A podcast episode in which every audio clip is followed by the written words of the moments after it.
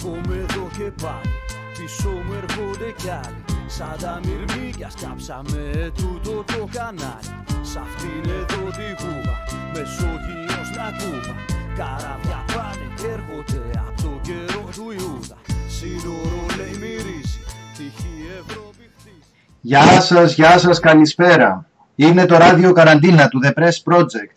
Είναι η γνωστή παρέα που επεκτείνεται. Δεν είναι μόνο η γνωστή παρέα. Έχουμε το θράσος, κάνουμε και φοβερές μεταγραφές τώρα με την ε, ευκαιρία του κορονοϊού. Μετατρέπουμε την κρίση σε ευκαιρία και τσουπ έχουμε ξανά τη Φραγκίσκα μαζί μας. Φραγκίσκας, σε έχουμε όντως μαζί μας; Εδώ είμαι, εδώ είμαι. Α, ορίστε. Χωρίς hands-free.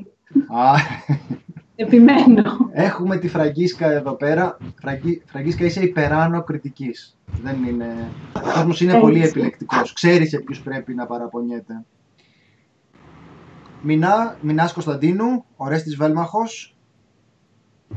Χαίρετε, χαίρετε. Χαίρετε, χαίρετε, χαίρετε, χαίρετε. Γεια σας, γεια σας. Λοιπόν, παρακολουθούμε την ε, επικαιρότητα των... Ε, Εμένα γιατί ημερών. δεν με χαιρέτησες, συγγνώμη. Παιδί μου, Όπου χίλια περνάς και συγγνώμη. θα χαιρετάς. Τι Χίλια θέλει να σου συγγνώμη. πει το Περνάς και υποσυνείδητό περνάς. σου που λέει. Περίμενε, με, τι θέλει να σου πει το υποσυνείδητό σου που λέει. Για εξήγησέ Πιστεύω, μου. πιστεύω ότι είναι, ή- είναι κάτι ανάμεσα σε μύθο, σε, σε μυ- α, μύθο, ε, ορίστε, άρχισαν οι, τα λάθη. Είναι κάτι ανάμεσα σε μίσος και πόθο. Αυτό πιστεύω, ότι προσπαθώ Ω. να διαπραγματευτώ. Ε, Εντάξει. και όλο αυτό Ωραία καταλήγει... το τούμπαρε όμως. Ναι, Ε, και, και εντάξει, είναι ο κουλτουριάρης της παρέας. Δεν θα σκεφτεί κάτι μέσα στο τσακ τσακ, ας πούμε. και να σου πω κάτι, καταλήγει Πολύ με αυτό το πασοκικά. Δάσκαλος. Δάσκαλος. πασοκικά. Πολύ πασοκικά το γύρισες, Κωνσταντίνο. Μπράβο. πασοκικά, έτσι, δεν, δεν, κα, κανείς δεν θα μπορούσε να το περιγράψει καλύτερα από πασοκικά. Ορίστε, ο λαός ζητάει η φραγκίσκα μόνιμη. Σας το λέω. Εδώ. Θέλουμε η Εγώ φραγκίσκα να είμαι γίνει εγώ. μόνιμη του ράδιο καραντίνα. Από την Φραγκίσκα κάθε μέρα. Κοίταξε, Θα βάζω να με ακούνε, μιλάω και πολύ, το έχω πει. Άμα μου δώσετε βήμα δεν σταματάω, πρέπει να με κόβετε. η, η Φραγκίσκα ως γνωστόν καλύπτει πρωτίστως το προσφυγικό, οπότε καλύπτει πάγιες και διαρκείς ανάγκες του site. Με αυτό το κριτήριο, παιδιά, νομίζω ότι μόνο τα λεφτά μας λείπουν. Μόνο τα λεφτά μας λείπουν. Πληρώστε εσείς και μονιμοποιούμε όλο τον κόσμο. Βγαίνουμε και... Μια λεπτομέρεια. Ναι. Δεν είναι λεπτομέρεια, αλλά τώρα εντάξει. Εμείς ξέρετε, έτσι τα συζητάμε, είναι το, είναι το στυλ μας. Δεν ξέρω τώρα, θα έχει κι άλλες δουλειές να κάνει η κοπέλα, αλλά και για τη Λαμπρινή ισχύει αυτό και για τη Φραγκίσκα ισχύει αυτό, παιδιά, ότι όλοι οι άνθρωποι που Εγώ- ε, Μόνο συνεργάζονται... εκπομπές κάνω. Ναι, όλοι οι άνθρωποι που Και τα συνεργάζονται... διεθνή με και τα Press, θέματα Αφρικής, Βόρειας Ναι. Κορέας, έχω γκάμα, σε παρακαλώ. Καταρχάς θα μπορούμε να έχουμε μια, ένα κουτάκι εκεί πέρα στο site που να λέει η Ελληνίδα που έζησε στη Βόρεια Κορέα. Έτσι όπως σε παρουσιάζουν Ωραίο, όταν προκύπτει. βέβαια. Ναι, έτσι Όχι, είναι, όχι. Κλασικό, όχι. κλασικό. αυτό, αυτό είναι ένα μέρος από το επώνυμό της. Είναι η Φραγκίσκα Μεγαλούδη Ελληνίδα που έζησε στη Βόρεια Κορέα. Το παρουσιάζεις όλο μαζί. Της λες καλησπέρα Φραγκίσκα Μεγαλούδη Ελληνίδα που έζησε στη Βόρεια Κορέα. Όπως εσύ ήσουν λαμπρινή μοναδική δημοσιογράφος στο Ιράν. Τι Το νομίζεις; Ιράν, ναι. Έζησα στη Βόρεια Κορέα, is my middle name. Όχι, Ναι. περνάμε πολύ ωραία και αυτό βγαίνει προς τα έξω. Πέστε το. Τι βγαίνει προς τα έξω, παιδί, με έχουν φαγωθεί στη μουρμούρα τώρα, έτσι βγαίνει προς τα έξω. Ε, Λαμπρινή, ε, κανένας, κανένας δεν βγαίνει προς τα έξω. Ας- εγώ βγαίνω. Εγώ βγαίνω προς τα έξω. Εκτός αυτού, η μουρμούρα πουλή είναι δικός, κολ- είναι κολλητική σαν τον κορονοϊό. Αρχίζεις γκρινιάζεις κάθε μέρα. Σωστό. Κολλάει ο κόσμος. Σωστό, σωστό. Κολλάει. σωστό. Το διαδι... Πρέπει να το αλλάξει αυτό. Όχι, όχι, όχι. Θέλει Ναι. γλύκα. Δεν ξεκινήσαμε με το πεντάλεπτο αισιοδοξίας όμως. όχι Δεν Λαμπρινή. ξεκινήσαμε καλά. Είναι η φραγκίσκα, είναι το δεκάλεπτο ως τώρα αισιοδοξίας. Λοιπόν, άκουσε να δεις πώς έχει αυτό το επιχείρημα, Λαμπρινή, γιατί είναι επιχείρημα θεμελιώδες για να μπορέσει κανείς να παρακολουθήσει το, του- την, ε, τη σκέψη του Κωνσταντίνου Πουλή. Το θεμελιώδες επιχείρημα είναι το άλλο εγώ. Όπου και σε φέρνει σε δύσκολη θέση, μπορείς πάντα να καταφεύγεις στο θεμελιώδες επιχείρημα που είναι το άλλο εγώ. Σου λένε, μα εσύ δεν έλεγε άλλο εγώ. Κατάλαβες, Λε- δεν είναι ότι δηλαδή επειδή, επειδή γκρινιάζω εγώ. Λοιπόν, κάναμε μεγάλη, ε, μεγάλο πρόλογο, αλλά τι να Οπότε κάνουμε; να μην σου πω ποιο Να το ήταν πεις, το να το έσχατο πεις. επιχείρημα στη συνελεύση στην κτηνιατρική από την αριστερά όταν θέλαμε να σταματήσουν όλα. Έλεγες αυτό το επιχείρημα και τελείωναν όλα. Για πες το. Ποιο; Της μάνας σου, Α, Τι απαντάς σε αυτό; Τι απαντάς σε αυτό; Κατάλαβε. Έλα ρε, οι κτηνίατροι τα ανακαλύψατε αυτό; ναι, ναι, ναι. Ε, βέβαια. Ε, Έχω Έμεινα- ακούσει ιστορίες για αυτό το Κλασικό επιχείρημα. κτηνιατρικό σύνθημα, ρε. Ε, Εγώ, ναι, ναι. Μου διέφυγε. Λοιπόν, ε, με τα τεχνικά, ε, διάβαζα χθες. Έχει γράψει ο άλλος στο σχόλιο. Λέει, λοιπόν, ξεκινάει με το λοιπόν, ξέρεις, μαγιά.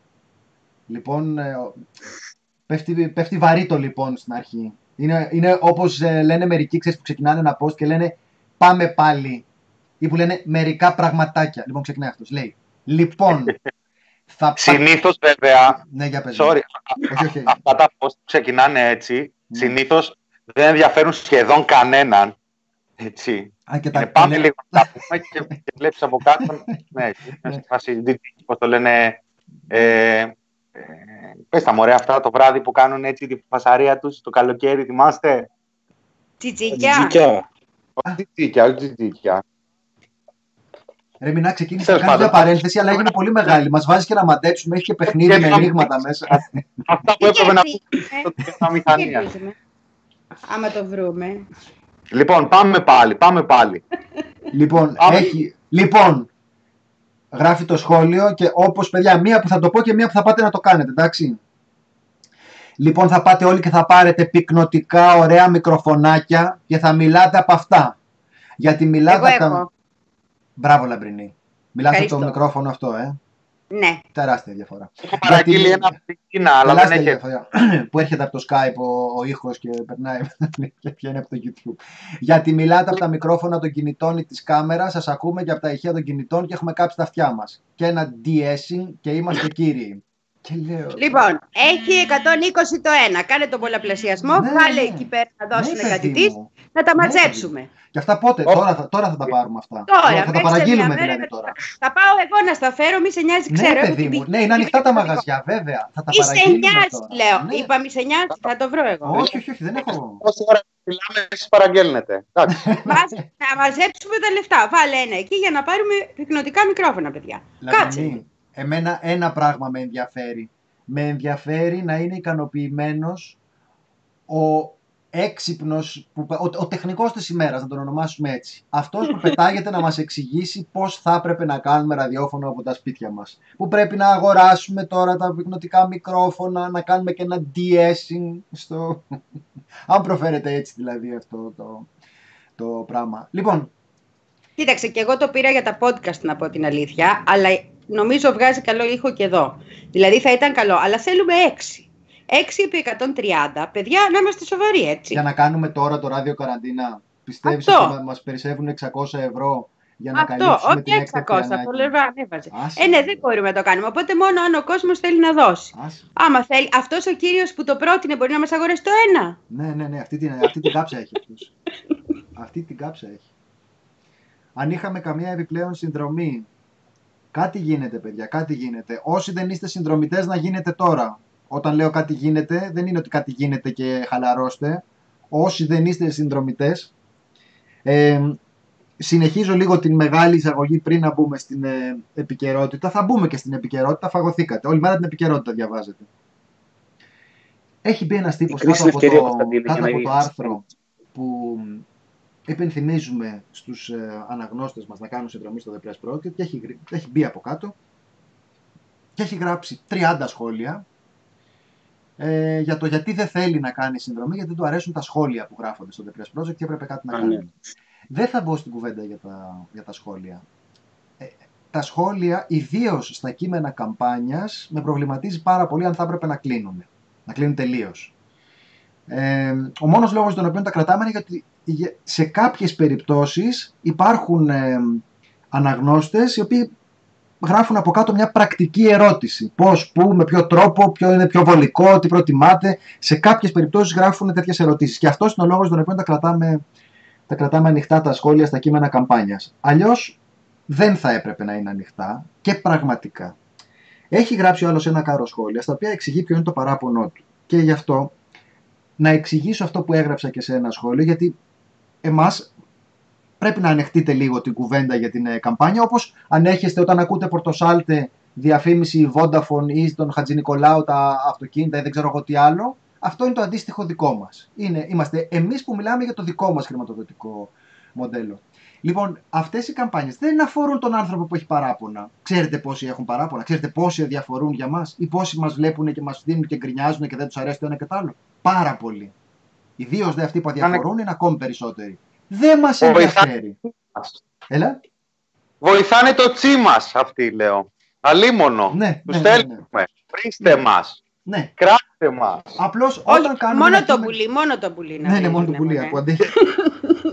Όταν γράφουμε ένα κείμενο που λέει να μην αμελήσετε να γίνετε συνδρομητές, απευθυνόμαστε σε ανθρώπους οι οποίοι παρακολουθούν τη δουλειά μας, τους αρέσει, θα ήθελαν να την πληρώνουν, έχουν την οικονομική δυνατότητα και απλώς το έχουν αμελήσει. Υπάρχουν τέτοιοι άνθρωποι. Είτε που ήταν συνδρομητές στο παρελθόν και δεν έχουν ανανεώσει μια συνδρομή που έληξε, είτε που δεν ήταν γιατί δεν έχουν συνειδητοποιήσει πόσο σημαντικό είναι για μας ακόμη και ένα ελάχιστο ποσό.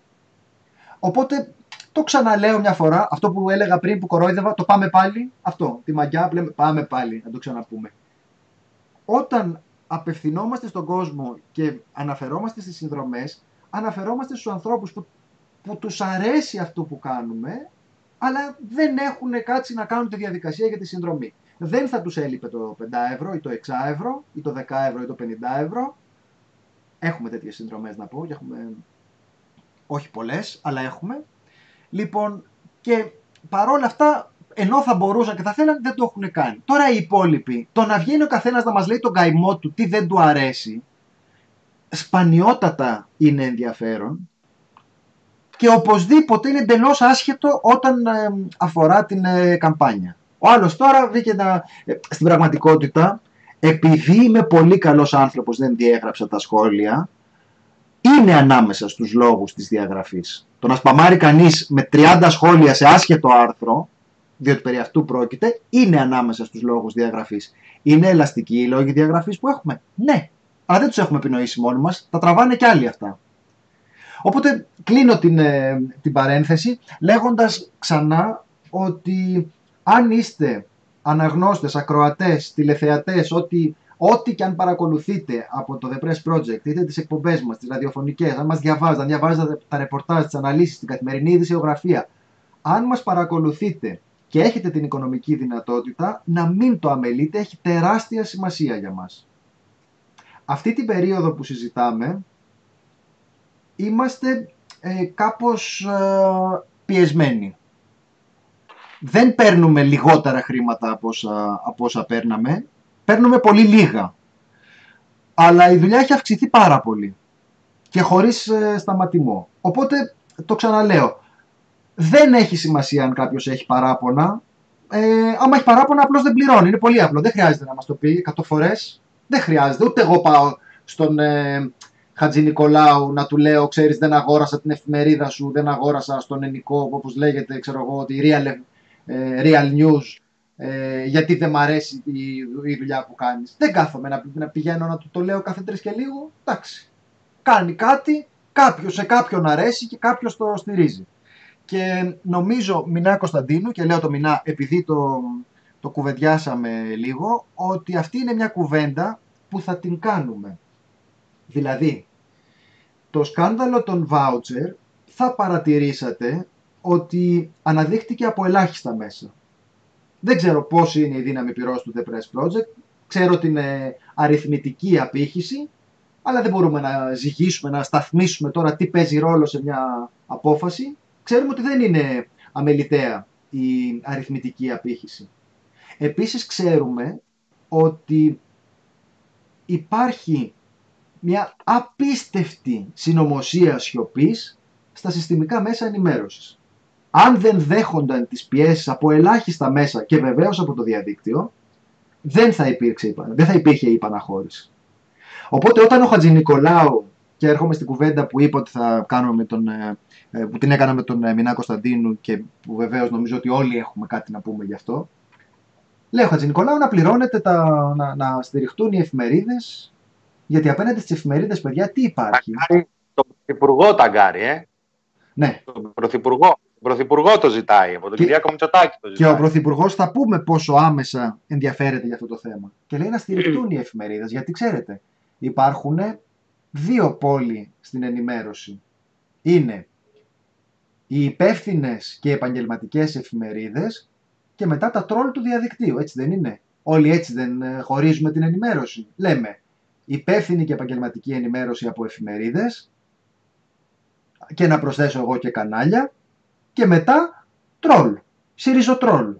Διάφοροι τυχάρπαστοι εκεί πέρα, οι οποίοι γράφουν ότι τους κατέβει στο ίντερνετ. Αυτό είναι το σχήμα το οποίο προσπαθεί να μας πείσει ότι το πιστεύει ο Χατζη Νικόλα, γιατί προφανώς αυτός το πιστεύει. Και παιδιά, για να είμαστε ειλικρινείς, και εμείς όταν πιάνουμε ένα θέμα, τι πιστεύετε δηλαδή, ότι δεν κοιτάμε το Twitter; Όταν δηλαδή καθόμαστε και πιάνουμε ένα θέμα, πιστεύετε ότι αυτό που περιγράφουν ως ε, τρόλ, ανώνυμα τρόλ του διαδικτύου δεν περιλαμβάνει κανονικότατους ανθρώπους με παιδεία, καλλιέργεια και οι οποίοι μπορούν να συνεισφέρουν στην τεκμηρίωση.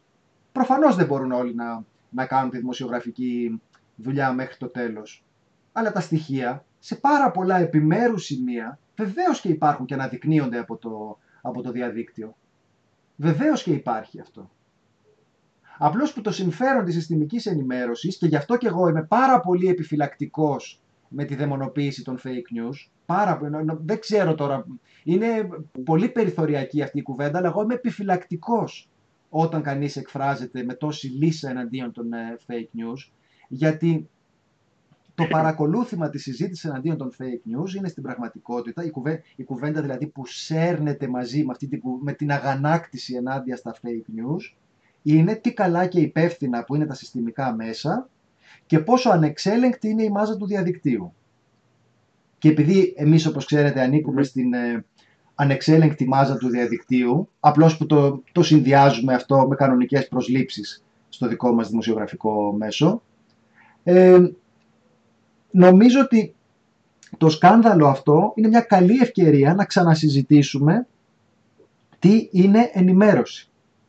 Βλέπουμε τώρα τον Άδωνη Γεωργιάδη να βγαίνει στα κανάλια, να τον ρωτάνε γι' αυτό, να του λένε «Μα εσείς δεν έχουμε, λέει, δεν έχουμε μνήμη σε αυτή τη χώρα. Στην Ελλάδα δεν έχουμε μνήμη. Μα κύριε Υπουργέ, δεν τα στηρίξατε. Εγώ είμαι Υπουργείο Ανάπτυξης, με μπλέκετε. Και λες, για καθίστε ρε παιδιά. Μέχρι προχθές ζούσαμε, ε, εγώ δεν ζούσα στην Ελλάδα και το λέει κιόλας ε, λέγοντας ότι έχουμε κοντή μνήμη. Δηλαδή το λέει για να μην το πούμε ναι, εμείς, ναι. καταλάβατε. Ο ψυχολογικός μηχανισμός είναι πολύ ύπουλος. Γιατί προφανώς εσύ θες να βγεις στα μπαλκόνια, να χειροκροτάς μαζί με τη μαρέβα, να βαράς το κεφάλι στον τοίχο και να φωνάζεις ότι ρε, εσύ μου λες αν έχουμε κοντή μνήμη. Πλάκα κάνουμε τώρα. Μέχρι, τον, μέχρι την απόσυρση. Εσύ δεν κάριζες, δεν χασκογέλαγες. Δεν είχες ξεκαρδιστεί στα γέλια. Και μάλιστα ο Κωνσταντίνης στην ΕΡΤ σήμερα ο Γεωργιάδης είπε ότι εγώ ουδέποτε τα στήριζα. Και συνέχιζε. Είναι μια επιλογή. Και το γύρισε ξανά ότι ήταν μια σωστή επιλογή του Μητσοτάκη και να κλείσει εκεί το θέμα γιατί έχουμε άλλο να συζητήσουμε. Πήγε έτσι. Επειδή έχουμε και κοντή μνήμη. Γι' αυτό το λέω. Συγγνώμη, Ορέστη, δεν, δεν σε άκουσα στο... πριν, πριν την κοντή μνήμη. Λέω, ε, για την, ε, στην ΕΡΤ σήμερα που βγήκε ο Άδωνης ε, Γεωργιάδης και στο ραδιόφωνο ε, του Α που βγήκε στη συνέχεια, είπε ότι αυτός δεν τα υπερασπιζόταν ποτέ. Ήταν απόφαση της κυβέρνησης. Καλά έκανε και το πήρε πίσω ο Μητσοτάκης και έλεγε εκεί το θέμα. Επειδή μιλάμε για κοντή μνήμη, που μέχρι προχθές γέλαγε στην ΕΡΤ ο Άδωνης Γεωργιάδης σχετικά με αυτά. Ναι, ναι, ναι αυτό. Ναι, ναι, ναι. Ε, το σκάνδαλο αυτό δεν έχει τελειώσει. Έχουμε δύο πλευρές οι οποίες θα εξακολουθήσουν να μας απασχολούν. Η μία πλευρά είναι αυτή που αφορά την ε, επικοινωνία. Τι συμβαίνει δηλαδή με αυτούς τους ανθρώπους. Πώς μιλάνε, πώς, ε, πώς απαντούν στην κριτική. Εντάξει, και πώς συμπεριφέρονται όταν συλληφθούν να έχουν κάνει αυτό που κάνανε. Και η άλλη πλευρά είναι η πρακτική. Η πρακτική πλευρά έχει να κάνει με το πώς θα καταφέρουν να διαχειριστούν οικονομικά αυτό που ανακοίνωσαν. Δηλαδή, αυτή τη στιγμή χρειάζεται να βρουν έναν τρόπο να πληρωθούν αυτά τα λεφτά. Υπήρξε ένα δημοσίευμα στην καθημερινή σήμερα και στο οποίο αναφέρεται ότι τα απαιτούμενα χρήματα λέει, θα δοθούν από το πρόγραμμα δημοσίων επενδύσεων. Και είπε ο κυβερνητικός εκπρόσωπος ότι υπάρχει πρόνοια για τη χρηματοδότηση της επιδότησης από συγχρηματοδοτούμενους πόρους. Οι οποίοι δόθηκαν μετά και αυτό καταργήθηκε, άρα παραμένει ανοιχτό το ενδεχόμενο η επιδότηση να δοθεί μόνο από εθνικούς πόρους. Εντάξει, και εγώ αναρωτιέμαι τώρα. Αυτό λέει το ρεπορτάζ της Καθημερινής, που καταλαβαίνουμε ότι είναι ένα ουσιαστικά ένα συμπλήρωμα του επικοινωνιακού μηχανισμού της ε, κυβέρνησης. Και εγώ αναρωτιέμαι, όταν λέμε ότι θα καλυφθούν από ευρωπαϊκούς πόρους, για εξηγήστε μου ρε παιδιά, γιατί εγώ δεν έχω εμπειρία. Τώρα, στον κόσμο μας ακούει, όλο και κάποιος θα υπάρχει που έχει εμπειρία από προγράμματα. Πείτε μου κάτι. Τι θα κάνεις δηλαδή, θα βάλεις το ψόφιο πρόγραμμα, το οποίο ήταν σκάνδαλο και αναγκάστηκες και το πήρες πίσω και θα τους δώσεις λεφτά από ευρωπαϊκά προγράμματα και οι άλλοι δεν θα πάρουν χαμπάρι τίποτε; Θα επιδοτηθούν για κάτι άλλο τα ίδια και θα τους, θα τους πούνε λοιπόν τώρα έγινε στραβή με αυτό, δεν μπορούμε αλλά δεν πειράζει, θα σας βάλουμε σε ένα άλλο πρόγραμμα και θα τα πάρετε από εκεί τα λεφτά. Και αυτό το κάνει το κράτος τώρα και το αναγγέλει και όλας με καμάρι. Δηλαδή η μία εναλλακτική είναι να χρηματοδοτηθούν μόνο από εθνικούς πόρους που καταλαβαίνουμε όλοι ότι είναι πάρα πολύ μεγάλη ξεφτύλα. Γιατί αυτό ήταν το επιχείρημά τους για το ανάποδο. Εντάξει, δηλαδή το επιχείρημα ήταν, μα τώρα τα κάνουμε αυτά γιατί θα χρηματοδοτηθούν από ευρωπαϊκούς πόρους. Σαν να λέμε ότι οι ευρωπαϊκοί πόροι δεν είναι λεφτά, είναι οι κουτόφραγγοι που κοροϊδεύουμε. Αλλά εκτός από αυτό είναι και το πώς θα το κάνεις αυτό το πράγμα. Πώς θα το κάνεις, θα κοροϊδέψεις δηλαδή ότι υπάρχει αυτό.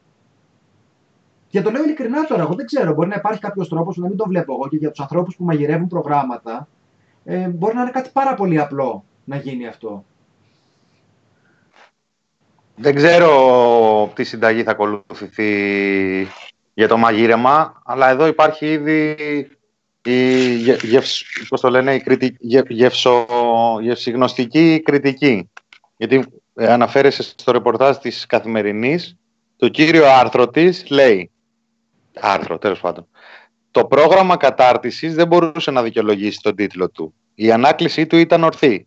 Για ακόμη μια φορά η κυβέρνηση δείχνει ότι δεν διστάζει να διορθώσει λάθη, έστω κι αν οι ίδιοι υπουργοί τρουθοταμιλίζουν ενώπιον της προσωπικής τους ευθύνης. Σημασία έχει ότι η ηγεσία δεν υπολογίζει το γόητρο όταν πρέπει να ακολουθήσει τη λογική, πράγμα που για τα πολιτικά μας ήθη συνιστά πρωτοτυπία. Πράγμα που σημαίνει αντί ο Βρούτσι έπαψε η κάλυψη. Ε; Αυτό δεν διαβάζουμε όλοι. Ε, εντάξει, είναι σαν να λέει δεν ακούω το αλάτι ρε παιδί μου, αλλά δεν το γυρνάει και πίσω το πιάτο. ναι. Εντάξει τώρα, όταν, λες, όταν μιλάς για ευθύνες υπουργού και λες ότι ο Πρωθυπουργός όμως θα κάνει και θα δείξει, έχεις δείξει τον, ε, τον Υπουργό. Νομίζω έχουμε τελειώσει. Δεν θέλει, δεν θέλει ερώτημα το, το πράγμα. Νομίζω ότι είναι φανερό αυτό που, αυτό που προκύπτει. Και είναι και ε, αυτό που προκύπτει. Ναι. Τεσσεράμιση χρόνια, συγγνώμη. Τεσσεράμιση χρόνια. Και εμάς που είμαστε ένα δημοσιογραφικό μέσο, δηλαδή τους δημοσιογράφους βασικά, αλλά και τους ίδιους. Αυτούς που κυβερνούσαν την προηγούμενη περίοδο. Μας είχαν ταράξει για ψήλου πίδημα και ακόμα και για ψήλου πίδημα ότι όλοι ήταν δεμένοι με την καρέκλα το επιχείρημα αυτό δεν ερχόταν από τα social, δεν ερχόταν από ε, ξέρω εγώ τίποτα λαϊκιστές. Το επιχείρημα ερχόταν κεντρικά, μέχρι και ο Μητσοτάκης. Έλεγε είστε δεμένοι στην καρέκλα, είστε δεμένοι στην καρέκλα. Αυτός ο Βρούτσης πόσο χοντρόπετσος μπορεί να είναι. Καλά, βέβαια δεν είναι. Ο Βρούτσης είναι ένα παράδειγμα, γιατί όπως πολύ ορθά κυκλοφορούν, έχει αρχίσει λίγο ο κόσμος και σκαλίζει και λίγο κάτω από όλη αυτή την ιστορία και κοιτάει και λίγο και τριγύρω ο πρώτος που θα έπρεπε να έχει παραιτηθεί αυτή την περίοδο είναι ο Κικίλιας, τον οποίο τον έχουν εξαφανίσει. Το κομίλη άφησε μαλλίκα. Είχε κάποιος μαζί του, ας πούμε. Αναγκάστηκε να, αφήσει, να αλλάξει κόμωση για να παίξει λίγο. Όχι, μην αυτό θα έλεγα. Αυτό είναι από την εξαφάνιση. Ρε. Ήταν κρυμμένο σε σπηλιά γι' αυτό. Είναι οι τάσεις μηδενισμού που σου βγαίνουν, ναι. Προσπαθεί να σώσει τη σχέση του και το ξέρετε όλοι. Το γάμο του προσπαθεί να σώσει. Κανένας δεν σέβεται τίποτα εδώ πέρα. Τίποτα. Εμείς ε, όχι, όχι και δεν σεβόμαστε εμείς τώρα. Αυτά τα θέματα. Δηλαδή ο Κικίλιας ο Κικίλιας θυσίασε την γυναίκα του και το μεγάλο του κρεβάτι. Μα τα έχει γράψει ποια η Εσπρέσο, ποια ήταν που τα είχε γράψει; Το υπέρδιπλο, το υπέρδιπλο Περάσει καιρό από Ναι, προσπαθεί να το σώσει. Εκεί ήταν που ήταν να χωρίσουν. Είδες να πιάνει διαζύγιο. Γιατί όπως ξέρεις, όπως ξέρεις, όχι μόνο για τα ζευγάρια, ακόμα και για ανθρώπους που απλά βρίσκονται κοντά, μία κρίση αποτελεί ευκαιρία να έρθουν πιο κοντά. Η κρίση που πέρασε το, η, η γυναίκα του πριν από τρεις εβδομάδες με το θέμα των ε, εκατομμυρίων Μπράβο, και Το πήρε, Τζεν πρέπει να λειτουργήσε ε, θετικά για τις σχέσεις τους. Νομίζω δεν Ε, άρα- χρειάζεται. Δεν άρα χρειάζεται περνάνε- να κεφαλιάζουμε για τη Όχι. σχέση τους. Μπορούμε να Περνάνε κάνουμε δεύτερο μήνα του πολιτική μέλητος. κριτική. Ένας, Δεν ένας, θετικά μήνα. ένας, Περνάνε ένας. δεύτερο μήνα του μέλητος. Κατάλαβες. Τα παιδιά. Το κικίλια αφήστε το. Εντάξει, το Δει τον σημαντικό- ερωτά του. Το σημαντικό είναι ότι βρήκαμε το λόγο που εξαφανίστηκε ο Κικίλιας, νομίζω. Εντάξει. Αυτό το έχουμε Ωραία, λύσει. πάει. Χτενιζόταν. Ναι. χτενιζόταν. Δεν κουρεύει, δεν, κουρε- δεν κουρεύει η Τζέννη όπως η γυναίκα του Πέτσα. Α, Α, και αυτό είναι μια μεγάλη αλήθεια. Μμ. ναι. Όσο, όσο για το βρούτσι, παιδιά, και για το αν είναι, ε, πώς το είπες, για το δέρμα του, κάτι είπες, χοντρό, Χοντρόπετσος, χοντρόπετσος. χοντρόπετσο. Ναι, Πέτσο. λοιπόν, όλοι τους παιδιά, δεν γίνεσαι υπουργός άμα δεν είσαι ένα χοντρόπετσο το Μάρι. Συγγνώμη, θυμάστε κανέναν ευαίσθητο και γλυκό άνθρωπο να έχει υπουργοποιηθεί από τη Νέα Δημοκρατία; Να μου τον δείξετε και εμένα. Ε, Δεν ποτέ καλός άνθρωπος. ο Βρούτσης, επειδή υπήρξε και στο, ο Βρούτσης, επειδή υπήρξε και στο παρελθόν υπουργός και εκτόξευσε την ανεργία, ήταν από τους ανθρώπους που καμονόντουσαν κιόλας για αυτά που έχουν πετύχει. Οπότε, μάλλον το θέμα με τα Ναι. κέικ δεν νομίζω να τον επηρέάσει τόσο πολύ. Ακριβώς, οι χοντρόπετσοι 60% για τους νέους καθιέρωσε τον υποκατώτατο. Μπράβο, ναι, σωστά, υποκατώτατος. Κύριος Φυσικά. Βρούτσης. Ναι. Συζητάμε. Δεν συζητάμε να, να μην μπορεί να κοιμηθεί από τις ενοχές του. Κανένας τους. Να σας Δεν πω λέει όμως κάτι. Δεν μπορεί Σας όμως ακούω. να Και για κανέναν Να- λόγο. βάζει Ναι. πια και ο Σκάι και να είσαι ακούνητος. Φραγκίσκα. Σε Ναι, ακούμε. ακούω τόση Σε- ώρα. Σε ακούμε, ναι. Χωρίς hands free. λοιπόν, το θέμα όμως για μένα είναι ότι υπάρχει ατιμορρησία. Δηλαδή, δεν έχουν συνέπειες για όσα γίνονται. Δηλαδή, βγαίνει ο Άδωνης, τα έχουμε πει, τα λέμε, τα έχουμε ξαναπεί, τα γράφει το Twitter, καμιά φορά τον κοροϊδεύουμε και βγαίνει από τους παίρνει τόσες ψήφους όσο παίρνει. Δηλαδή, ξέρουν ότι οι πράξεις αυτές δεν θα έχουν καμία συνέπεια. Και γι' αυτό το λόγο και συνεχίζεται αυτή η κατάσταση. Εγώ, εμένα εκεί είναι το πρόβλημά μου και από την πλευρά εμάς, των ψηφοφόρων, διότι δέχομαι ότι υπάρχει ομερτά στα μίντια, υπάρχει, γιατί τώρα δεν είναι μίντια αυτά που έχουμε, τα, ε, ενώ τα, τα γνωστά, τα κανάλια και όλα αυτά. Ε, Τα συστημικά, ναι. ναι, α- αλλά οι άνθρωποι αυτοί παραμένουν στην εξουσία, χαίρουν ε, αρκετά απο, μεγάλης αποδοχής και το ξέρουν. Οπότε λένε ό,τι θέλουν. Ο Άδωνης μπορεί τώρα να προ- έβγαινε με, ε, τις προάλλες και φώναζε για τα βάτσο, λέει εγώ δεν τα είπα. Δεν τον αντικρούει κανείς. Δεν έχει συνέπειες. Οπότε πρέπει να αναρωτηθούμε λίγο και για μας. Η- Τι εξουσία εμείς επιτρέπουμε να, να βγαίνει τέλος πάντων. Δεν ξέρω. Καταλάβεις τώρα, είχαμε το, το, το επιχείρημα μα- μαζί τους, ε, μαζί τους βγάλαμε. Ποιος αναλαμβάνει, ακούω. Ποιος αναλαμβάνει να Όχι απαντήσει. να μαζί τους βγάλαμε, αλλά θεωρώ ότι υπάρχει ένα μεγάλο ποσοστό. Δηλαδή, όταν είχε βγει η Νέα Δημοκρατία τόσες εκλογές, γίνονταν αναλύσεις επί των αναλύσεων, έφταιγε ο ΣΥΡΙΖΑ που βγήκε, αυτή την είχε... Βγαίνανε διάφορα.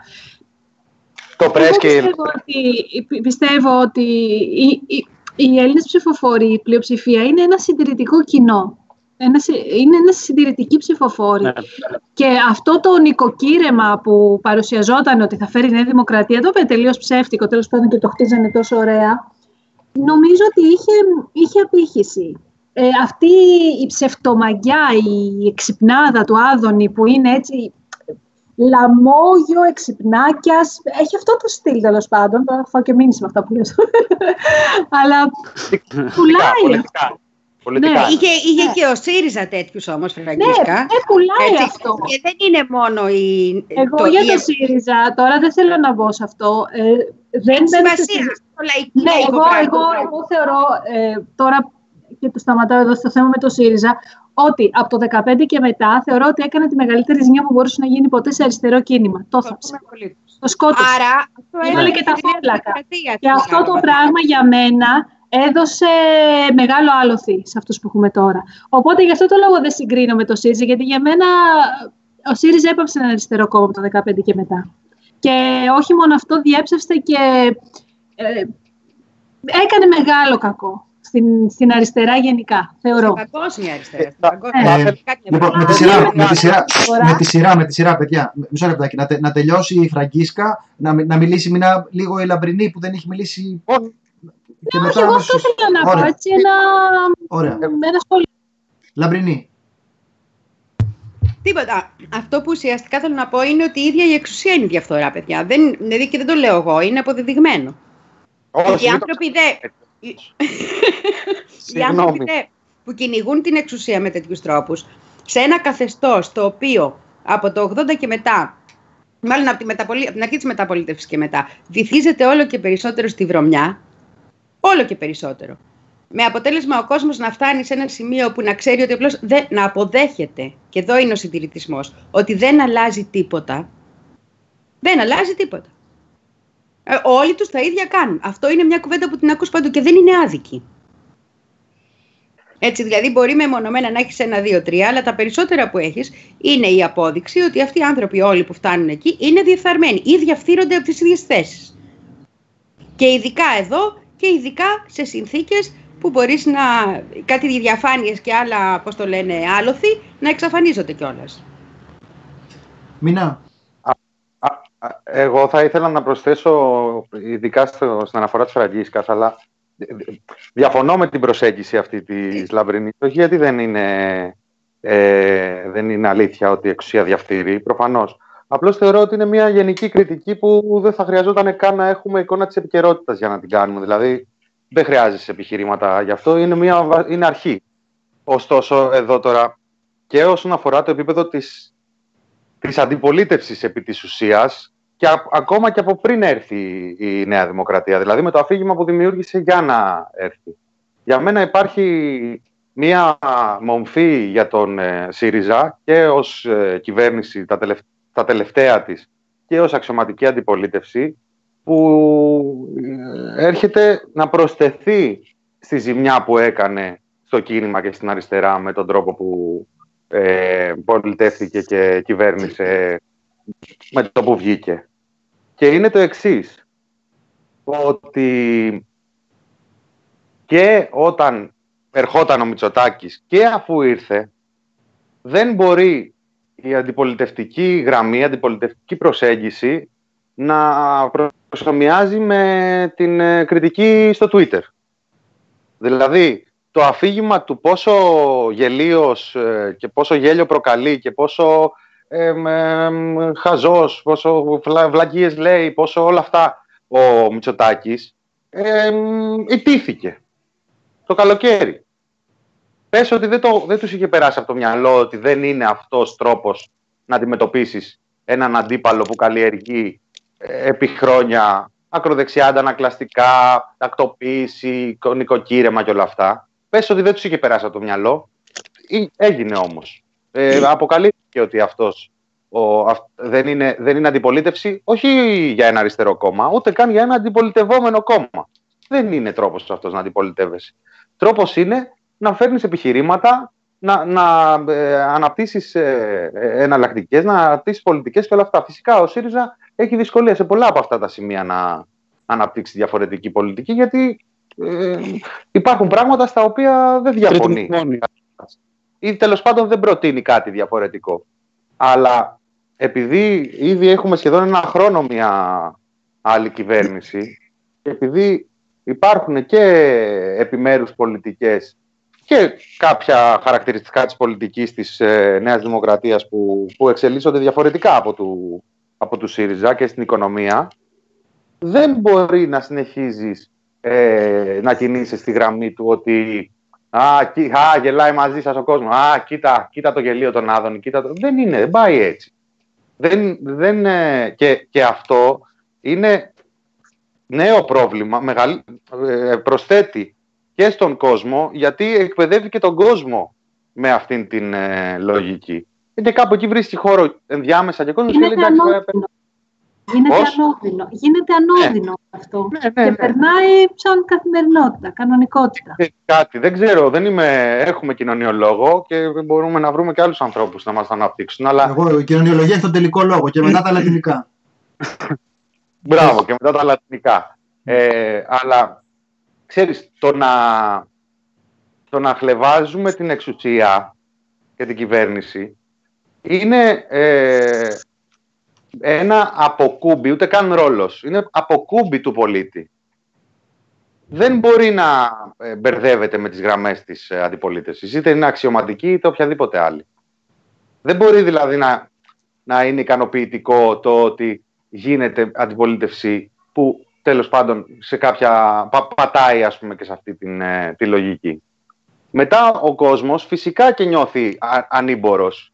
Φυσικά και το βλέπει αυτό το πράγμα και το μόνο λέει τι να κάνω, να κοροϊδέψω. Τι να κάνω, τι, αφού δεν γίνεται να αλλάξει τίποτα. Αφού έτσι είναι τα πράγματα. Όμως ας πούμε εδώ πέρα αυτές τις ημέρες συζητάμε για κάτι το οποίο και τα προηγούμενα χρόνια όταν συνέβαινε ήταν αιτία να ξεσηκωθούμε. Όταν, όταν βάζεις κάτω π.χ. το, το πάρτι που έγινε ας πούμε, στο χώρο της υγείας και πώς δόθηκαν παραγγελίες, πώς δόθηκαν εσωτερική πληροφόρηση και όλα αυτά, όταν τα αναπτύσσεις σε πλήρη ε, διάσταση, είναι σκάνδαλο, είναι εξοργιστικό, είναι έτσι. Λοιπόν, έτσι και εδώ πέρα έχουμε μια πολύ συγκεκριμένη κατάσταση. Πήγαν να μοιραστούν λεφτά, πήγαν να μοιραστούν σε φίλους, εδώ πέρα ξεκάθαρες διασυνδέσεις και όλα αυτά. Δεν μπορεί αυτά να, να περνάνε. Πρέπει και κεντρικά από, τα, από, τις, από την αντιπολίτευση να προβάλλεται η σοβαρότητα, η σοβαρότητα της ε, κατάστασης. Ο κόσμος ας κάνει χαβαλέ. Ας κοροϊδέψει, ας ε, ε, κινηθεί στα επίπεδα του, της ανώδυνης ε, κριτικής. Αλλά η αντιπολίτευση για μένα ε, έπρεπε ήδη να έχει πάει στη δικαιοσύνη το θέμα. Ήδη να έχει πάει στη δικαιοσύνη το θέμα. Ποιος είναι ποιος, ποιος υπέγραψε, ποιος ε, βοήθησε, ποιος είχε σχέσεις με ποιον. Όλα αυτά, για να μην πω ότι ε, θα έπρεπε να έχει παρέμβει και η δικαιοσύνη, γιατί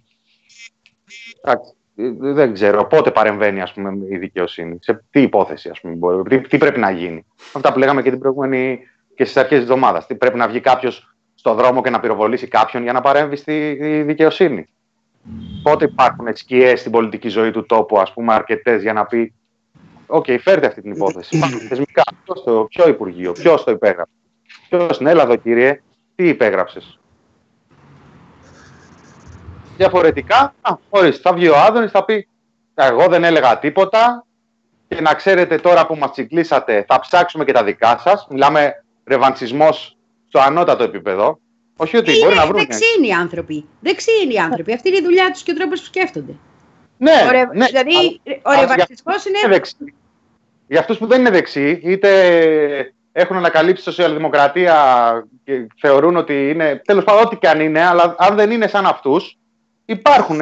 Τυπικά υπάρχουν θεσμικά όργανα. Πήγαινε στη δικαιοσύνη και μετά κατήγγειλε ότι δεν έκανε τίποτα. Δεν μπορεί να, να κάθεσαι και να, να καθόμαστε και να κοιταζόμαστε. Τώρα δεν μπορεί, διαβάζω. Ναι.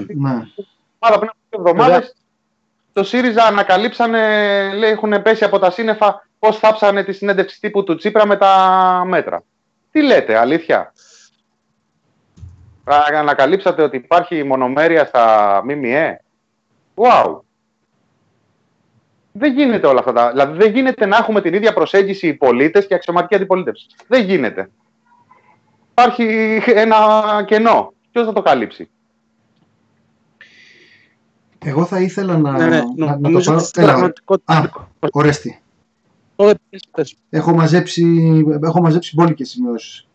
Ε, ήθελα να το, να το πιάσω από νωρίς, από την παρατήρηση της ε, Φραγκίσκας. Ε, εγώ όταν λέω ότι αυτό είναι το αντίστοιχο του «μαζί τα φάγαμε», δεν το λέω για να πω πόσο εξωφρενικό μου φαίνεται. Πιστεύω ότι το «μαζί τα φάγαμε» είναι φράση ε, παρά τη χιδεότητα και την πρόκληση που εξέπεμψε αυτή η φράση όταν την ε, εκφώνησε ο Θόδωρος Πάγκαλος είναι ένα ένιγμα πολιτικό αυτή η φράση το οποίο όλοι καλούμαστε να επιλύσουμε. Γιατί ξεκινώντας από πράγματα πάρα πολύ στοιχειώδη και θεμελιώδη στην πραγματικότητα, αν δεν φταίμε για τίποτα, δεν μπορούμε να κάνουμε τίποτα. Μπορούμε να κάνουμε κάτι στο βαθμό που φταίμε για κάτι. Δηλαδή, αν πούμε εμείς ότι τι κρίμα που δεν έχουμε καλύτερους ηγέτες, θα ψάχνουμε να βρούμε τώρα ποιος κερατάς θα είναι ο καλύτερος ηγέτης για να μας λύσει τα προβλήματα. Αν πούμε ότι σε αυτό που έχουμε κάνει τώρα δεν έχουμε ανταποκριθεί στην υποχρέωση που θα είχαμε να ασκήσουμε εμπράκτος κριτική, να, να φύγουν από τη μέση αυτοί οι άνθρωποι και να θεσπίσουμε διαδικασίες που εξασφαλίζουν δικαιοσύνη, αυτό είναι κάτι στο οποίο αν θεωρούμε ότι θα έπρεπε να το έχουμε κάνει, τότε μπορεί να στρώσουμε και ένα δρόμο για να καταφέρουμε να το κάνουμε. Ταυτοχρόνως, επειδή πιστεύω ότι αυτή η φράση έχει έναν πυρήνα αλήθειας. Αυτό που λέω δηλαδή. Ότι προφανώς, γι' αυτό και ε, έχει απρόβλεψη, αναπάντεχους συμμάχους αυτή, αυτή η φράση. Υπάρχει ένα κομμάτι της αναρχίας που τόσο καιρό έβριζε τους μικροαστούς. Πώς τους βρίζει τόσο καιρό και ξαφνικά σε θίγει το μαζί τα φάγαμε. Γιατί σε θίγει ξαφνικά το μαζί τα φάγαμε. Λοιπόν, είχα, είχα γράψει κάποια στιγμή ένα κείμενο βασισμένο στον, ε, σε ένα βιβλίο του Πρίμο Λέβη. Ε, όχι το «Αυτό είναι ο άνθρωπος». Ένα βιβλίο το, με τίτλο Αυτοί που βούλιαξαν και αυτοί που σώθηκαν. Όπου έλεγε το εξής ο Πρίμο Λέβη. Έλεγε ότι η πρώτη έκπληξη που περίμενε λέει, τον ε, κρατούμενο όταν έφτανε, στο, όταν έφτανε στο Auschwitz ήταν ότι αυτοί που τον χτυπούσαν και ούρλιαζαν διαταγές στα αυτιά του δεν ήταν SS, ήταν συγκρατούμενοι του που αντάλλασαν τη συνεργασία με τον εχθρό με μικρά ή μεγαλύτερα προνόμια. Και λέει ότι μπορούσε μετά κανείς να θέσει υποψηφιότητα για λατζέρι, ας πούμε, ή να έχει λίγο μεγαλύτερη φαγητού, αλλά ποσότητα κρίσιμη για να μπορέσει να επιζήσει. Και λέει τη φοβερή φράση ότι αυτοί που επέζησαν για να διηγηθούν τι συνέβη στο Auschwitz δεν έφτασαν στον πάτο. Και το λέει και για τον εαυτό του αυτό. Και λέει λοιπόν ότι το δαιμονικότερο έγκλημα του εθνικοσοσιαλισμού είναι η υπηρεσία που προσέφεραν όλοι αυτοί οι κρατούμενοι που συνεργάστηκαν, δημιουργώντας μια γκρίζα ζώνη που θολώνει τα νερά και στερεί από τα θύματα την αθωότητά τους. Και μάλιστα, επειδή το Auschwitz είναι αυτό που δεν μπορεί ποτέ κανείς να συζητήσει και να το συγκρίνει με οτιδήποτε άλλο, έχει ενδιαφέρον ότι ο ίδιος ο Πριμολέβη λέει ότι αυτό δεν αφορά μόνο το Auschwitz, αφορά ακόμη και ένα εργοστάσιο. Και εγώ λέει επιμένω πως πρέπει να διακρίνουμε ξεκάθαρα τους θύτες από τα θύματα και παρότι υπάρχει αυτή η ζώνη, η γκρίζα της μολυσματικής συνενοχής, το να συγχαίει κανείς τις δύο κατηγορίες σημαίνει ηθική αρρώστια, αισθητιστική εξήτηση ή σημάδι συνενοχής. Και εγώ λέει διεκδικώ το να μου αναγνωριστεί ότι υπήρξα ε, θύμα και όχι φωνιάς.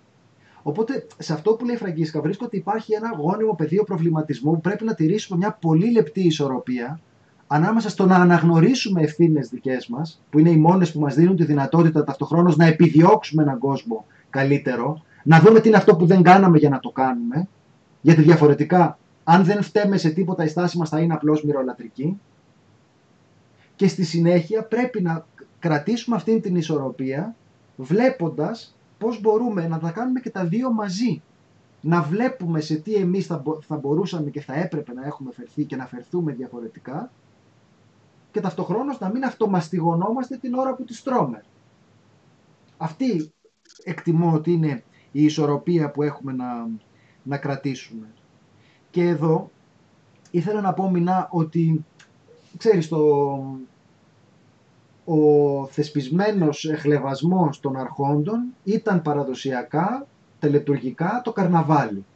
Το καρναβάλι ήταν η στιγμή κατά την οποία η κοινωνία αναποδογυρίζει και βλέπει τους άρχοντές της ως γελίους.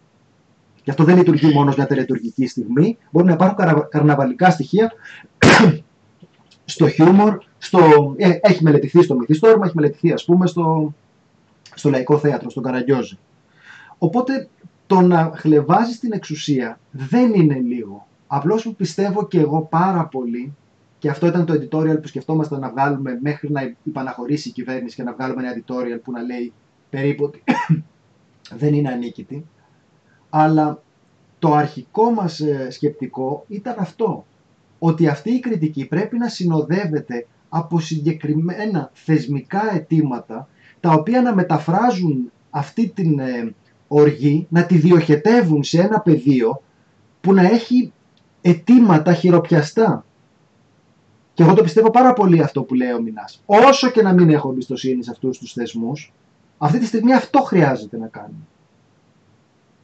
Χρειάζεται να έχουμε ανθρώπους οι οποίοι θα έχουν το θάρρος, τη δύναμη να μιλήσουν και όταν με το καλό μας αφήσει και ο μπαμπάς Χαρδαλιάς να διαδηλώσουν Και ταυτοχρόνως να υπάρξει μια πίεση που να λέει ότι οι άνθρωποι αυτοί, όπως το είπε και η Φραγκίσκα, πρέπει να είναι υπόλογοι για τις πράξεις τους. Πρέπει κάποια στιγμή δηλαδή ο άλλος να αντιμετωπίσει κάποιες συνέπειες. Και οι συνέπειες αυτές θα είναι και στο πεδίο το εκλογικό, το πόσο είμαστε διατεθειμένοι να μας κυβερνάνε άνθρωποι που μας κλέβουν, και στο πεδίο το ποινικό. Γιατί εδώ πέρα προφανώς έχουν συγκεντρωθεί αρκετά στοιχεία. Εμείς τώρα δεν κάνουμε, δεν έχουμε αναφερθεί διεξοδικά σε ονόματα, ποιος ε, σύμβουλος, ποια σύμβουλος, φαίνεται ότι βρίσκεται εδώ, τι έκανε, η Σία Κοσιόνη, το, τα ΚΕΚ, ποια είναι τα πρόσωπα. Δεν, ε, δεν έχουμε κάνει αυτού του τύπου την, ε, τη δουλειά, να μιλήσουμε για τα, για τα πρόσωπα. Αλλά προφανώς η δικαιοσύνη αυτό πρέπει να κάνει. Αυτό πρέπει να κάνει. Και ιδίω εδώ πέρα, όταν είμαστε σε μια στιγμή, πως κοινωνία, μετράμε φραγκοδίφραγκα για να δούμε ποιος θα έχει να αγοράσει φαΐ. Άλλος περισσότερο, άλλος λιγότερο, αλλά συζητάμε ότι αν ήδη είχαμε γνωρίσει φαινόμενα και πείνας και αυτοκτονιών στην κρίση μέχρι σήμερα, όλα δείχνουν ότι θα έχουμε όχι μόνο μια χρονική προέκταση ακόμη περισσότερο, για ακόμη περισσότερο καιρό αυτής της κατάστασης, αλλά θα έχουμε μια επιδείνωση. Οπότε δεν είναι καιρός για να παίζουμε τώρα με τα εκατομμύρια του Βρούτσι. Που δεν είναι του Βρούτσι. Ακριβώς. Ακριβώς. Μας γράφετε για το ΣΥΡΙΖΑ, παιδιά, για το... Εντάξει, ε... ρε παιδιά, και εμείς δεν είπαμε δύο κουβέντες. αν μας ακούτε πρώτη φορά, συγγνώμη. Δεν, ε, και, δεν ισχύει κιόλας να βαρέσουμε το ΣΥΡΙΖΑ για να ξεπλύνουμε τη Νέα Δημοκρατία. Α, εγώ δεν λέω αυτό. Επειδή λένε για τα σκάνδαλα του ΣΥΡΙΖΑ, ανέφερε κάποιος τον Καλογρίτσα. Παιδιά, παιδική χαρά μου φαίνεται. Όχι, παιδική χαρά μου φαίνεται τώρα. Ε, είναι, είναι αιτία, είναι κριτική. Ακόμα και αυτό είναι κριτική. Ναι, 4,5 χρόνια στην κυβέρνηση, αν η μόνη περίπτωση για μια άλλη φωνή στην τηλεόραση ήταν ο Καλογρίτσας και αν πραγματικά οι φίλοι που το αναφέρουν είτε θετικά είτε αρνητικά θεωρούν πράγμα αυτό είναι κάτι που μπορούμε να είμαστε ικανοποιημένοι, OK. Okay. Υπάρχει κριτική και για το πλαίσιο που πήγε και έφτιαξε ο, ο ΣΥΡΙΖΑ και για τους χειρισμούς που έκανε και το ε... βόλεμα ημετέρων και το βόλεμα ημετέρων, παιδιά. Έτσι, συγγενών. Όχι, είναι σημαντικά. Ε, εγώ δεν Πιο πολύ συγγνώμη. Μινά, μινά. Ένας, ένας. Έλα, οριστή. Ναι, μινά, συγγνώμη. Νομίζω ότι να κάνει τα μίντια. Επειδή το δικό μου σχόλιο έχει να κάνει με τα μίντια και επειδή και στα μίντια ναι. έγινε μια συγκεκριμένη αντιμετώπιση, δηλαδή ναι, υποτίθεται ότι θέλανε να βάλουν μια τάξη και, και επειδή οι άλλοι αντιστέκονταν, πήγανε και κάνανε αυτό με τον νόμο Παπά, το οποίο μετά ήταν έκθετο, μπορούσαν να το ρίξουν στο Συμβούλιο της Επικρατείας και το ρίξαν. Η ευθύνη για την επιλογή της πολιτικής αυτής βαραίνει τον Υπουργό, τον ε, Παπά και την ε, κυβέρνηση του ΣΥΡΙΖΑ. Μπορούσαν να επιλέξουν κάτι άλλο. Επίσης μπορούσαν να επιλέξουν να ανοίξουν το δρόμο και να βοηθήσουν και συλλογικά σχήματα και συνεταιριστικά σχήματα ή τέλος πάντων ενώσεις δημοσιογραφικές ε, να έχουν πρόσβαση στο τηλεοπτικό τοπίο. Γενικά όλο το πεδίο πολιτικής δικό τους ήταν. Προφανώς κάποια πράγματα φοβήθηκαν, προφανώς δυσκολίες αντιμετώπιζαν, δεν το συζητάει κανένας, ειδικά όσον αφορά την τηλεόραση που είναι μασίφ και το βλέπουμε ακριβώς και, το, και τις εφημερίδες τους. Βλέπουμε ακριβώς πώς λειτουργούν όλοι μαζί συντεταγμένα. Λες και είμαστε, ε, δεν θέλω να το πω τώρα, είναι και η, η Φραγκίσκα μαζί. Λες τέλος πάντων και είμαστε σε σοβιετικού τύπου ε, κατάσταση. Λοιπόν, ε, όλα αυτά είναι ε, αναγνωρισμένα, ισχύουν και ήταν πολύ δύσκολο το πεδίο πολιτικής. Παρ' όλα αυτά δεν αλλάζει η ιστορία ότι γίνανε χειρισμοί οι οποίοι επέτρεψαν στο σύστημα να ανακάμψει, ειδικά μετά το, το καλοκαίρι του 2015 που το σύστημα έφαγε μία ήττα που θα τη μελετάνε και στο εξωτερικό ε, στα, στα επόμενα χρόνια από τον τρόπο που αντέδρασε το, που αντέδρασαν οι πολίτες στη χώρα απέναντι στο μηντιακό σύστημα. Δεν μπορούμε όλα αυτά να τα διαγράψουμε. Και ειδικά, όχι για να, για να γυρίζουμε τη συζήτηση στα παλιά, αλλά επειδή από ό,τι βλέπουμε όλοι νομίζω, έχουμε πολύ μέλλον. Έτσι. Δεν, δεν αλλάζει. Επιστρέφουμε, επιστρέφουμε σε προηγούμενες καταστάσεις και συζητάμε ότι μπορεί να είναι και χειρότερες. Οπότε δεν είναι το, πρέπει να καταλάβουμε λίγο τι έχει αποτύχει μήπως ε, ε, σηκώσουμε κάπως ε, κεφάλι. Ε, ναι. αν μου επιτρέπεις, για μένα είναι πολύ σημαντικό να ασκείτε ειδικά αυτή τη στιγμή κριτική και στον ΣΥΡΙΖΑ, αυτή τη στιγμή, ειδικά κριτική και στον ΣΥΡΙΖΑ, που θα ερχόταν, θα άλλαζε, δεν άλλαξε απολύτως τίποτα. Όταν λέμε τίποτα, το καθάρισμα που θα έκανε με τους καναλάρχες, με τους εφοπλιστές, που θα έκανε αναδιανομή του πλούτου και ό,τι άλλο έλεγε, είναι χρήσιμο αν θέλουμε αυτό που λες να το καταφέρουμε, είναι χρήσιμο να κάνουμε κριτική σε μια κυβέρνηση, μάλλον σε ένα κόμμα που ήρθε ως αριστερό και τα άφησε αυτά. Είναι αρκετά σημαντικό για να δούμε αν θέλουμε μια φωνή αντιπολίτευσης να ξέρουμε τι ακριβώς είναι. Και προπάντων νομίζω ότι πρέπει να καταλάβουμε το λόγο για τον οποίο ο ΣΥΡΙΖΑ αδυνατεί να ασκήσει ουσιαστική αντιπολίτευση. Γιατί αυτή τη στιγμή υπάρχουν κάποιες διαφορές με τις οποίες υπάρχουν όντως κάποιες διαφορές επιμέρους με τη Νέα Δημοκρατία. Αλλά είναι ένα κόμμα το οποίο ακολούθησε, ακολούθησε ακριβώς τα ίδια πράγματα με, με τους προκατόχους του, με κάποιες μικρές διαφορές. Οπότε εκεί πέρα νομίζω ότι χτυπάει και το τι αντιπολίτευση θέλουμε και ποιος μπορεί να κάνει αντιπολίτευση. Γιατί αντιπολιτευτικό λόγος αυτή τη στιγμή στη Βουλή ποιος κάνει; Ποιος μιλάει κατά των όσων εφαρμόζονται των μέτρων; Το ΜΕΡΑ25 και το ΚΚΕ. Δεν μπορεί ο ΣΥΡΙΖΑ να μιλήσει για μέτρα που έχει ψηφίσει ο ίδιος και έχει εφαρμόσει. Ο Υπουργός Δικαιοσύνης, για παράδειγμα, ε, ανέφερε τους πληστηριασμούς. Ε... Για μέτρα. Δυστυχώς δεν υπάρχουν μόνο τέτοια μέτρα. Υπάρχουν και, και μέτρα στα οποία μπορεί να κάνει ο ΣΥΡΙΖΑ και σε κάποια ε, ακόμα και άνευρα κάνει. Το θέμα για μένα δεν είναι μόνο δεν είναι, και δεν είναι και το να, να σε αυτή τη φάση, δηλαδή ζήσαμε πέντε χρόνια τη ματέωση του, του ΣΥΡΙΖΑ και τη συζητάγαμε πέντε χρόνια και τη συζητάμε ακόμα. Έτσι. Αλλά θέλει και λίγο να, να βλέπουμε και τις ίδιες τις πολιτικές και με, με βάση Δηλαδή το θέμα να κριτικάρουμε τις, τις επιλογές του ΣΥΡΙΖΑ δεν θεωρώ ότι είναι τόσο γιατί πρέπει τώρα να του κάνουμε ταμείο ή να τον δικάσουμε για τα, για τα λάθη που, που έκανε. Πολιτικό κόμμα είναι, πρώτα απ' όλα έχασε την εξουσία, ε, ε, δέχτηκε την, ε, την ετοιμιγορία του, του κόσμου. Ε, αυτό έχει κόστος και σε άλλα πεδία της χώρας, γιατί πολλοί κόσμος πιέζεται από τις πολιτικές της ε, νέας κυβέρνησης και θα πιέζεται ακόμα περισσότερο. Αλλά αν μιλάμε τώρα π.χ. για το μηνιακό σύστημα, επειδή εφαρμόστηκε μια πολιτική, μια συγκεκριμένος προσανατολισμός, πρέπει να ξέρουμε ε, ποια ήταν τα λάθη και τι δεν πρέπει να ξαναγίνει. Από οποιονδήποτε. Ε, είναι, είναι, η στιγμή που ώρα, Παιδιά, είναι η στιγμή που διακόπτω το Μινά Κωνσταντίνο για να κάνουμε διάλειμμα αυτή. Αχ, δεν θα, δε, δε, θέλω να γίνεται αυτό πάντα. Λίγα λεπτά διάλειμμα και επιστρέφουμε.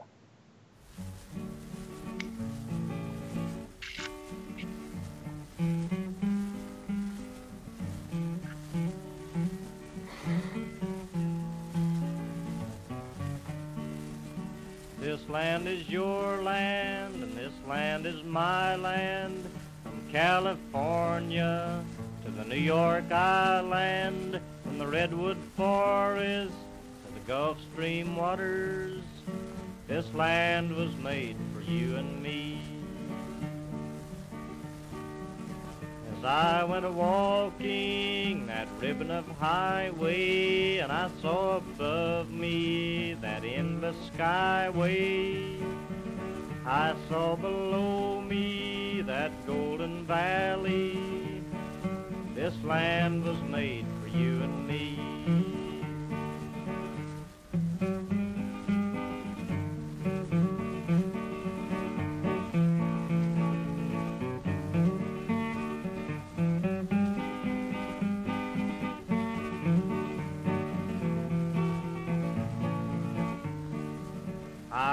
And rambled, and I followed my footsteps to the sparkling sands of her diamond deserts.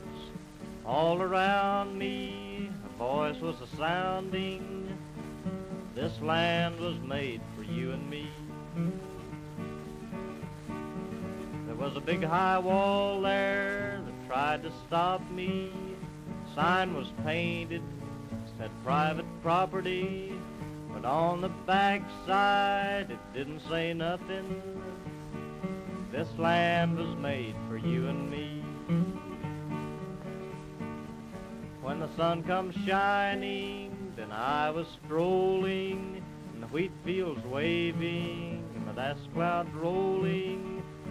A voice was chanting as the fog was lifting. This land was made for you and me. Land is your land, and this land is my land. From California to the New York Island, from Redwood Forest to the Gulf Stream waters. This land was made for you and me.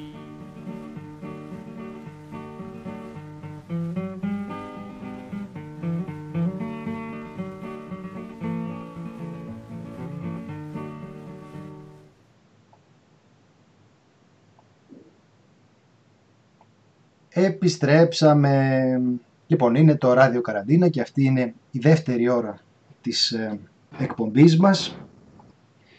Καλησπέρα σε όσους μας ακούτε, σε όσους μας ακούτε από το live του YouTube, σε όσους μας ακούσετε αργότερα το βράδυ, αύριο το πρωί, δεν ξέρω πόσο μπορεί να καθυστερήσετε, γενικά προτείνω να μην καθυστερείτε πάρα πολύ γιατί τα θέματα που συζητάμε είναι πάρα πολύ επίγοντα και καλό είναι να τοποθετήσετε άμεσα. Μπορεί να σας ρωτήσει κάποιος συγγενής στο τηλέφωνο. Καλό είναι να έχετε πάρει τη γραμμή από το The Press Project χωρίς ε, καθυστέρηση.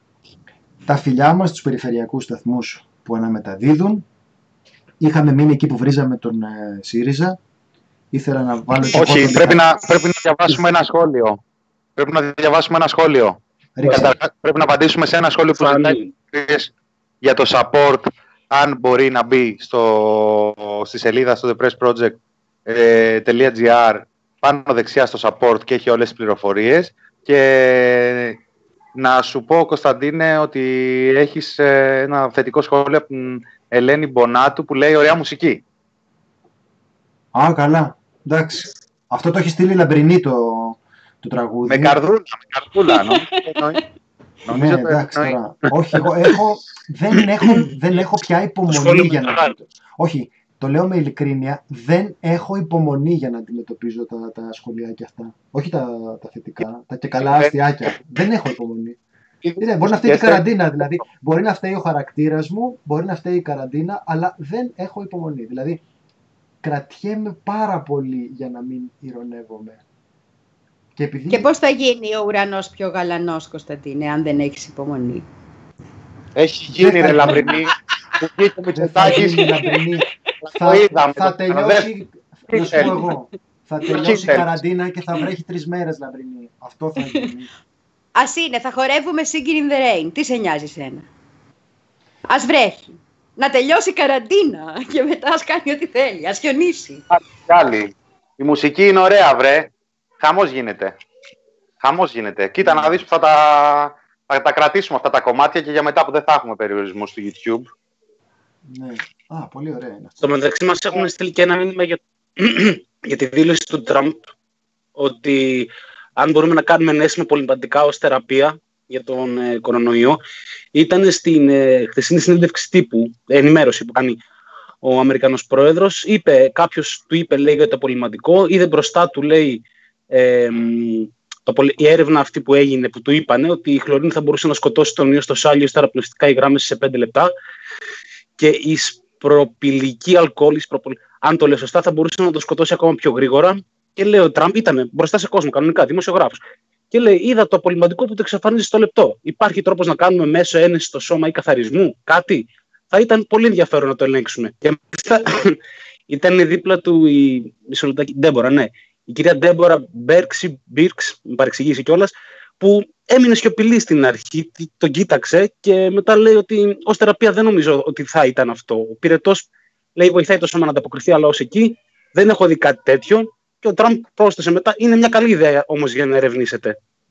Πρότεινε τρόπους μόνος του, όπως είχε προτείνει και το φάρμακο για την ελονοσία. Και ξαναλέω, αυτός είναι ο πλανητάρχης και τα λέει κατά τη διάρκεια ενημέρωσης του τύπου. Απλά για το μήνυμα που μας έστειλαν. Ε, το φάρμακο για την ελονοσία πάντως έχει κάποια αποτελέσματα. Δεν είναι το ίδιο με το καθαρτικό που λέει. Ναι, πάντως... αυτό είναι κάπως πιο, είναι πιο ναι. το θέμα με την ε, ελονοσία, πράγματι. Και εγώ το, Αλλά είναι ακόμα υπό συζήτηση, έχει δώσει κάποια αποτελέσματα. Είναι. Το άλλο ήταν εντάξει, αλλά δεν συγκρίνονται αυτά τα δύο. Ναι. Αλλά έχει πλάκα ο Τραμπ γιατί δεν διστάζει. Είναι ο, ο μπάρμπας στο τραπέζι που δεν διστάζει να, να σφάξει και να μαχαιρώσει ιστορικά μετά πολιτικά θέματα, μετά γεωλογία, μετά ιατρική, μετά σεισμολογία.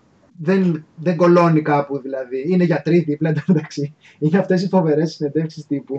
που είναι και οι άλλοι που κάτι θα ρημαδοξέρουν, είναι τέλος πάντων γιατροί. Ξέρω, και είναι ο Τραμπ, ο οποίος δεν, δεν διστάζει να τα, πει, να τα πει αυτά. Και να σου πω την αλήθεια, το ζηλεύω. Θα ήθελα και εγώ να το κάνω αυτό. Θα ήθελα να είχα έναν πύργο με το όνομά μου και να μπορώ να κάνω και αυτό το πράγμα. Να λέω βλακίες χωρίς να με πειράζει. Ξέρεις αυτό που μετανιώνεις, λες κάτι, ξέρω εγώ, και λες αυτό δεν έπρεπε να το έχω πει. Όχι. Να έχεις εγώ το έχω κάνει επάγγελμα πάντως. Την ατσάλινη αυτοπεποίθηση του ηλίθιου. Λαμπρινή δεν ήθελα να σε... με πρόλαβες. Δεν ήθελα να το πήγες, πήγες και υπέγραψες εκεί πέρα πριν ολοκληρώσω την περιγραφή μου. Δεν φταίω εγώ. Δεν φταίω εγώ. Ε, μα θα έκανα τέτοια ευκαιρία για σκληρή αυτοκριτική. Ναι, ναι. Τι αριστεροί άνθρωποι είμαστε, λέγει. Ναι. Δεν φταίω εγώ. Θέλω πριν να περάσουμε στα υπόλοιπα, θα πούμε λίγο, θα πούμε για τις ε, κλινικές που κλείνουν. Πολύ σβήχα πέφτει, παιδιά. Πα, πα, πα, πα, πα. Να, κάνετε, να κλείνετε τα μάτια σας την ώρα που δείχνω.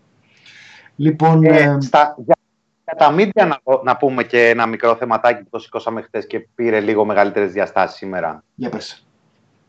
Ε, υπήρξε ένα πολύ ενδιαφέρον, ε, βασικά υπήρξε μια εξέλιξη στο Twitter έτσι, από αυτά που μπορεί να περάσουν απλά από το ε, timeline σου και να μην τους δώσεις σημασία που ευτυχώς ο καθηγητής που έχουμε φιλοξενήσει και στο παρελθόν άρθρα του, ο Νίκος Οσμυρνέος, το τσάκωσε και το έκανε θέμα. Φιλοξενήσαμε χθες το, το άρθρο του.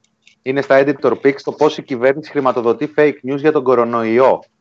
Και είναι ένα θεματάκι που έσκασε προχτές από μία ανάρτηση που έκανε κατά λάθος ε, τάχα μου η, ο λογαριασμός της Γενικής Γραμματείας Ενημέρωσης. Κάποιος πόσταρε κατά λάθος ε, ένα, μία είδηση, θεωρείται μάλλον αυτό, ε, από ένα site, από ένα patcute.gr. Η είδηση ήταν ότι ο Μαστοράκης ξεσκίζει το, το ρουβά θύμα της μπουρδολογίας του Νταλάρα ανακάλυψε στη σπιταρόνα του κρυφές ειδονές. Και ανέβηκε αυτό στο λογαριασμό του MediaGov.gr. Κατέβηκε μετά από λίγες ώρες που ήδη είχαν υπάρξει μερικά σχόλια. Έγραψε ο λογαριασμός, υπήρξε μια απρεπής ανάρτηση που δεν προέρχεται από τους επίσημους χειριστές του λογαριασμού. Ε, το παιδί, βασικά δεν έγραψε το παιδί, ερευνάται τυχόν κακόβουλη εμπλοκή. Ε, και μετά από μια μικρή έρευνα που έκανε ο, ο Νίκος Σμυρνέος, ε, προέκυψε ότι υπάρχει ένας ε, χειριστής τριών-τεσσάρων ε, site, ένας δημοσιογράφος λέει Νίκος Μαστρογιάννης, έχει και ωραίες φωτογραφίες εκεί στο προφίλ του και με τον Βαγγέλη Μαρινάκη και με έτσι κόσμο εκεί καλό. Ε, και στα site αυτά που φαίνεται υπεύθυνος έχει ε, διαφημισούλα μένουμε σπίτι, ελληνική δημοκρατία. Και μέσα μπορείς να βρεις Εντάξει, τι να θα διαβάσω δεικτικά. Ναι, να, να, ε, να προσθέσω λίγο μια κάτι διευκρινιστικό. Αυτό που έγινε, αυτό που σκέφτηκε δηλαδή ο Νίκος είναι ότι το να βάλεις μια είδηση που πήγαινε για άλλο λογαριασμό στον επίσημο λογαριασμό είναι κάτι που γίνεται πολύ εύκολα κάνοντας αυτό το copy-paste όταν είσαι συνδεδεμένος σε λάθος λογαριασμό, γιατί είσαι συνδεδεμένος και στους δύο, είτε στο TweetDeck είτε σε κάποια άλλη εφαρμογή, για να διαχειρίζεσαι πολλούς λογαριασμούς ταυτοχρόνως. Απλώς αφού έκανε αυτή τη σκέψη, ρώτησε, αναρωτήθηκε ποιος είναι αυτός που διαχειρίζεται πολλούς λογαριασμούς ταυτοχρόνως και διαχειρίζεται έναν αυτόν που μας πρόδωσε και έναν αυτόν στον οποίο ε, έβαλε κατά λάθος την είδηση. Και μετά άρχισε να συνδέει τις δύο αυτές παράλληλες διαδρομές, ποιο είναι αυτό το πρόσωπο, τι έχει πάρει και φαίνεται ότι πρώτον είναι πρόσωπο που έχει ευνοηθεί με αυτά τα φοβερά χρήματα με τα οποία βάζει στο site σου ένα εικονίδιο που να λέει μένουμε σπίτι και προφανώς επηρεάζεις πάρα πολύ τον κόσμο για να μείνει γιατί αν δεν είναι επαρκές κίνητρο τα 150 ευρώ πρόστιμο το να δεις μια, ένα ακόμη εικονίδιο στο site PatCute σίγουρα θα σε κάνει να μείνεις ε, σπίτι σου. Οπότε πλη, πληρώθηκε... θα έπρεπε να είναι δωρεάν. Θα έπρεπε... Αυτό το site, το κοινωνικό μήνυμα, να μπαίνει δωρεάν σε όλα τα site. Όπως όταν ε, διαφημίζεις ε, και περνάει από το Ραδιοτηλεπτικό Συμβούλιο για ένα σποτ που είναι για φιλανθρωπικούς σκοπούς ή οτιδήποτε ή ενημερωτικό, Ε, είναι δωρεάν. Ε, θα Παίζει. έπρεπε, θα Διαφήμιση. έπρεπε Φραγκίσκα μου, θα έπρεπε. Αυτό για μένα. Εγώ σοκαρίστηκα που πληρωθήκανε για να το βάλουν, γιατί θεω- το θεωρούσα δεδομένο ότι αυτά θα μπουν δωρεάν. Μάλλον στα δεν πλαίσια πληρώθηκαν γι' της αυτό. κοινωνικής. Μάλλον δεν Καλά, πληρώθηκαν. το ξέρω, αλλά κανένας δεν συζητάει ότι έπρεπε να είναι δωρεάν Ναι, αρχικά. ναι, ναι, ναι. Ναι. Δηλαδή, ρε Φραγκίσκα, να βασιζόμαστε μόνο στο φιλότιμο των ΜΜΕ και των δημοσιογράφων. Αυτή ήταν η απάντηση. Αυτή ήταν η Σωστό. επίσημη απάντηση, Φραγκίσκα. Εάν εσείς βάλετε το φιλότιμο, εγώ θα φέρω τη λατέρνα. δηλαδή, αυτοί βάλουν μάλλον το φιλότιμο και Και εμείς. πόσα εδώ. την έχουμε, δεν χρειάζεται να την Ε, φέρει ναι. κανένα. Λοιπόν, Ναι. ναι. Τα εκατομμύρια Ναι. ποιος τα φέρει, από, από λατέρνα, λατέρνα βρίσκω. Λοιπόν, Με τα εκατομμύρια έχουμε θέμα, ναι. Παιδιά, δεν υπάρχει αυτό το πράγμα. Θέλω Η- να Ο πω- τύπος, ο τύπος στη χώρα είναι σε κατα... εδώ και χρόνια. Είναι πάνω από δεκαετία. Όσοι άνθρωποι κάναν καλά τη δουλειά τους έχουν πάει στο σπίτι υποχρεωτικώς. Ή έχουν σπονδυλική στήλη κτλ. από τα συστημικά μέσα. τα, τα ξέρουμε, τα λέμε κάθε λίγο και λιγάκι. ναι. Να Να, συμπληρώσω για το της ε, Γενικής Γραμματείας Ενημέρωσης ότι το σήκωσε και η εφημερίδα των συντακτών σήμερα ε, και μάλλον μετά, δεν ξέρω, τους έχουν μεγάλη αγάπη και της εφημερίδας συντακτών και του ντοκουμέντο. Ε, απάντησε η Γενική Γραμματεία Ενημέρωσης και απάντησε ότι ε, και εσείς βαράγατε τους μαύρους, κάτι τέτοιο. Ε, ε, κλασικά. Στολή με τις πρακτικές της προηγούμενης κυβέρνησης, η διαχείριση των λογαριασμών κοινωνικής δικτύωσης της ιστοσελίδας Γενικής Γραμματείας έχει περάσει αποκλειστικά στο προσωπικό της Διεύθυνσης Ενημέρωσης Γενικής Γραμματείας. Η επιλογή μη εμπλοκής μετακλητών ή τρίτων στη διαχείριση εξάλλου αποδεικνύει έμπρακτα την εμπιστοσύνη στη δημόσια διοίκηση. Οι ιστότοποι που αναφέρονται στο εν λόγω δημοσίευμα δεν συμμετέχουν στην εκστρατεία ενημέρωσης για τον COVID. Το έχουν βάλει και αυτοί από μόνοι τους, ρε παιδί μου. Σαν της Μπαλατσινού, το παλιό site, το πρώην site της Μπαλατσινού. Ε, δεν απάντησε ουσιαστικά η Γενική Γραμματεία Ενημέρωσης. Ε, δέχτηκε, λέει, κακόβουλη παρέμβαση το, ο λογαριασμός της Γενικής Γραμματείας Επικοινωνίας και Ενημέρωσης. Από ιστοσελίδα που καμία σχέση δεν έχει με Κόβουλη την παρέμβαση. γραμματεία. Κακόβουλη παρέμβαση. Δεν ήταν καν παρέμβαση, Ορέστη. Δεν ήταν απλή παρέμβαση. Τι να κάνω αυτό. Ήταν κακόβουλη. Λοιπόν, ναι, ωραία περνάμε. Καλά, περνάμε γιατί είμαστε και εμείς κακόβουλοι και μας ευχαριστούν αυτά όταν συμβαίνουν. Γιατί, κατά, τρα- κατά τραγική ηρωνία, ε, μαζί με τα σχόλια ηλικίκου και τα τηλεκατάρτισης και τη συζήτηση περί τύπου, ε, συνέβη όλο αυτό από τη Γενική Γραμματεία Επικοινωνίας και Ενημέρωσης. Αυτοί που κανονικά θα ήταν υπεύθυνοι, μιας και εμπιστεύονται στη Νέα Δημοκρατία τη δημόσια διοίκηση, αυτοί που θα ήταν υπεύθυνοι να μοιράσει, αν υποθέσουμε ότι πρέπει να μοιραστούν κάποια λεφτά για τη διαφήμιση του μένουμε σπίτι, θα ήταν υπεύθυνοι να τα μοιράσει, να δώσει λόγο, να στήσει διαφάνεια, να δείξει στον κόσμο που δόθηκε τι. Αυτά που δεν επέλεξε να κάνει η κυβέρνηση και ο κύριος Πέτσας, ε, να πούμε στην, στην προκειμένη, έτσι, ο οποίος δεν είναι απλά κυβερνητικός εκπρόσωπος, είναι και ο άνθρωπος που είναι αρμόδιος για τα μίντια. Λοιπόν, για να πούμε λιγάκι. Ε, υπάρχει μια είδηση για δύο ιδιωτικές κλινικές στην, ε, στην Αττική. Πρόκειται για τις κλινικές Κασταλία και Ταξιάρχη, στις οποίες έχουν εμφανιστεί κρούσματα κορονοϊού και μάλιστα στη μία έχουν, από ό,τι φαίνεται, έχουν ε, πεθάνει τρεις άνθρωποι και διερευνώνται για την ε, για το ότι δεν τήρησαν τις, ε, τα μέτρα πρόληψης, παραβίασαν τα μέτρα πρόληψης για την ε, διάδοση του ιού. Και αυτό ε, τιμωρείται με φυλάκιση, καθ, κάθερξη ή ακόμη και ισόβια. Ε, όπως Να κάνω προβλέπει μια ο ποινικός ερώτηση. κώδικας. Είναι η παλιά Κασταλία ή η άλλη Κασταλία; Είναι η Κασταλία με το μεγάλο σκάνδαλο με τα ναρκωτικά; Ναι, ναι. Η ίδια Κασταλία. Μάλιστα, οκ. Λέει, αν είσαι, αν είσαι το, το, πώς το έλεγε στον Αποστόλο, αν είσαι το ίδιο γαϊδούρι, θα έπρεπε να ντρέπεσαι; Είμαι το ίδιο γαϊδούρι και δεν ντρέπω. Ήτανε, ε, τη θυ- ε, να τη θυμίσουμε την υπόθεση λίγο, Ναι, κάποια ναι, ναι. στιγμή. Ναι. Να Έλα. το θέλετε. Ναι. Όχι τώρα, τώρα. Α, να το πω τώρα, ναι. Ναι. Λοιπόν, πρέπει να είναι 20 χρόνια. 15, αρκετά χρόνια, πριν την κρίση τέλος πάντων. Ναι, 2010. όπου, ναι, όπου όλα τα ναρκωτικά είχαν ε, βαφτιστεί παυσίπονα και τα δίναν αβέρτα. Η, η κλινική ανήκε σε ένα ψυχίατρο, αχ, δεν θυμάμαι το όνομά του, θα το βρω, ο οποίος είχε κανονίσει και όλα τα καλά παιδιά φρόντιζε να λαμβάνουν τα πάντα όλα. Το δε σκάνδαλο συνοδευόταν, όπως καταλαβαίνετε, και από τεράστιο οικονομικό μαζί. Όλα αυτά γίνονταν για απεξάρτηση. Λοιπόν, Είναι μια πάρα πολύ βρώμικη ε, παλιά ιστορία που είχε πάρα πολύ καιρό απασχολήσει την, ε, την επικαιρότητα.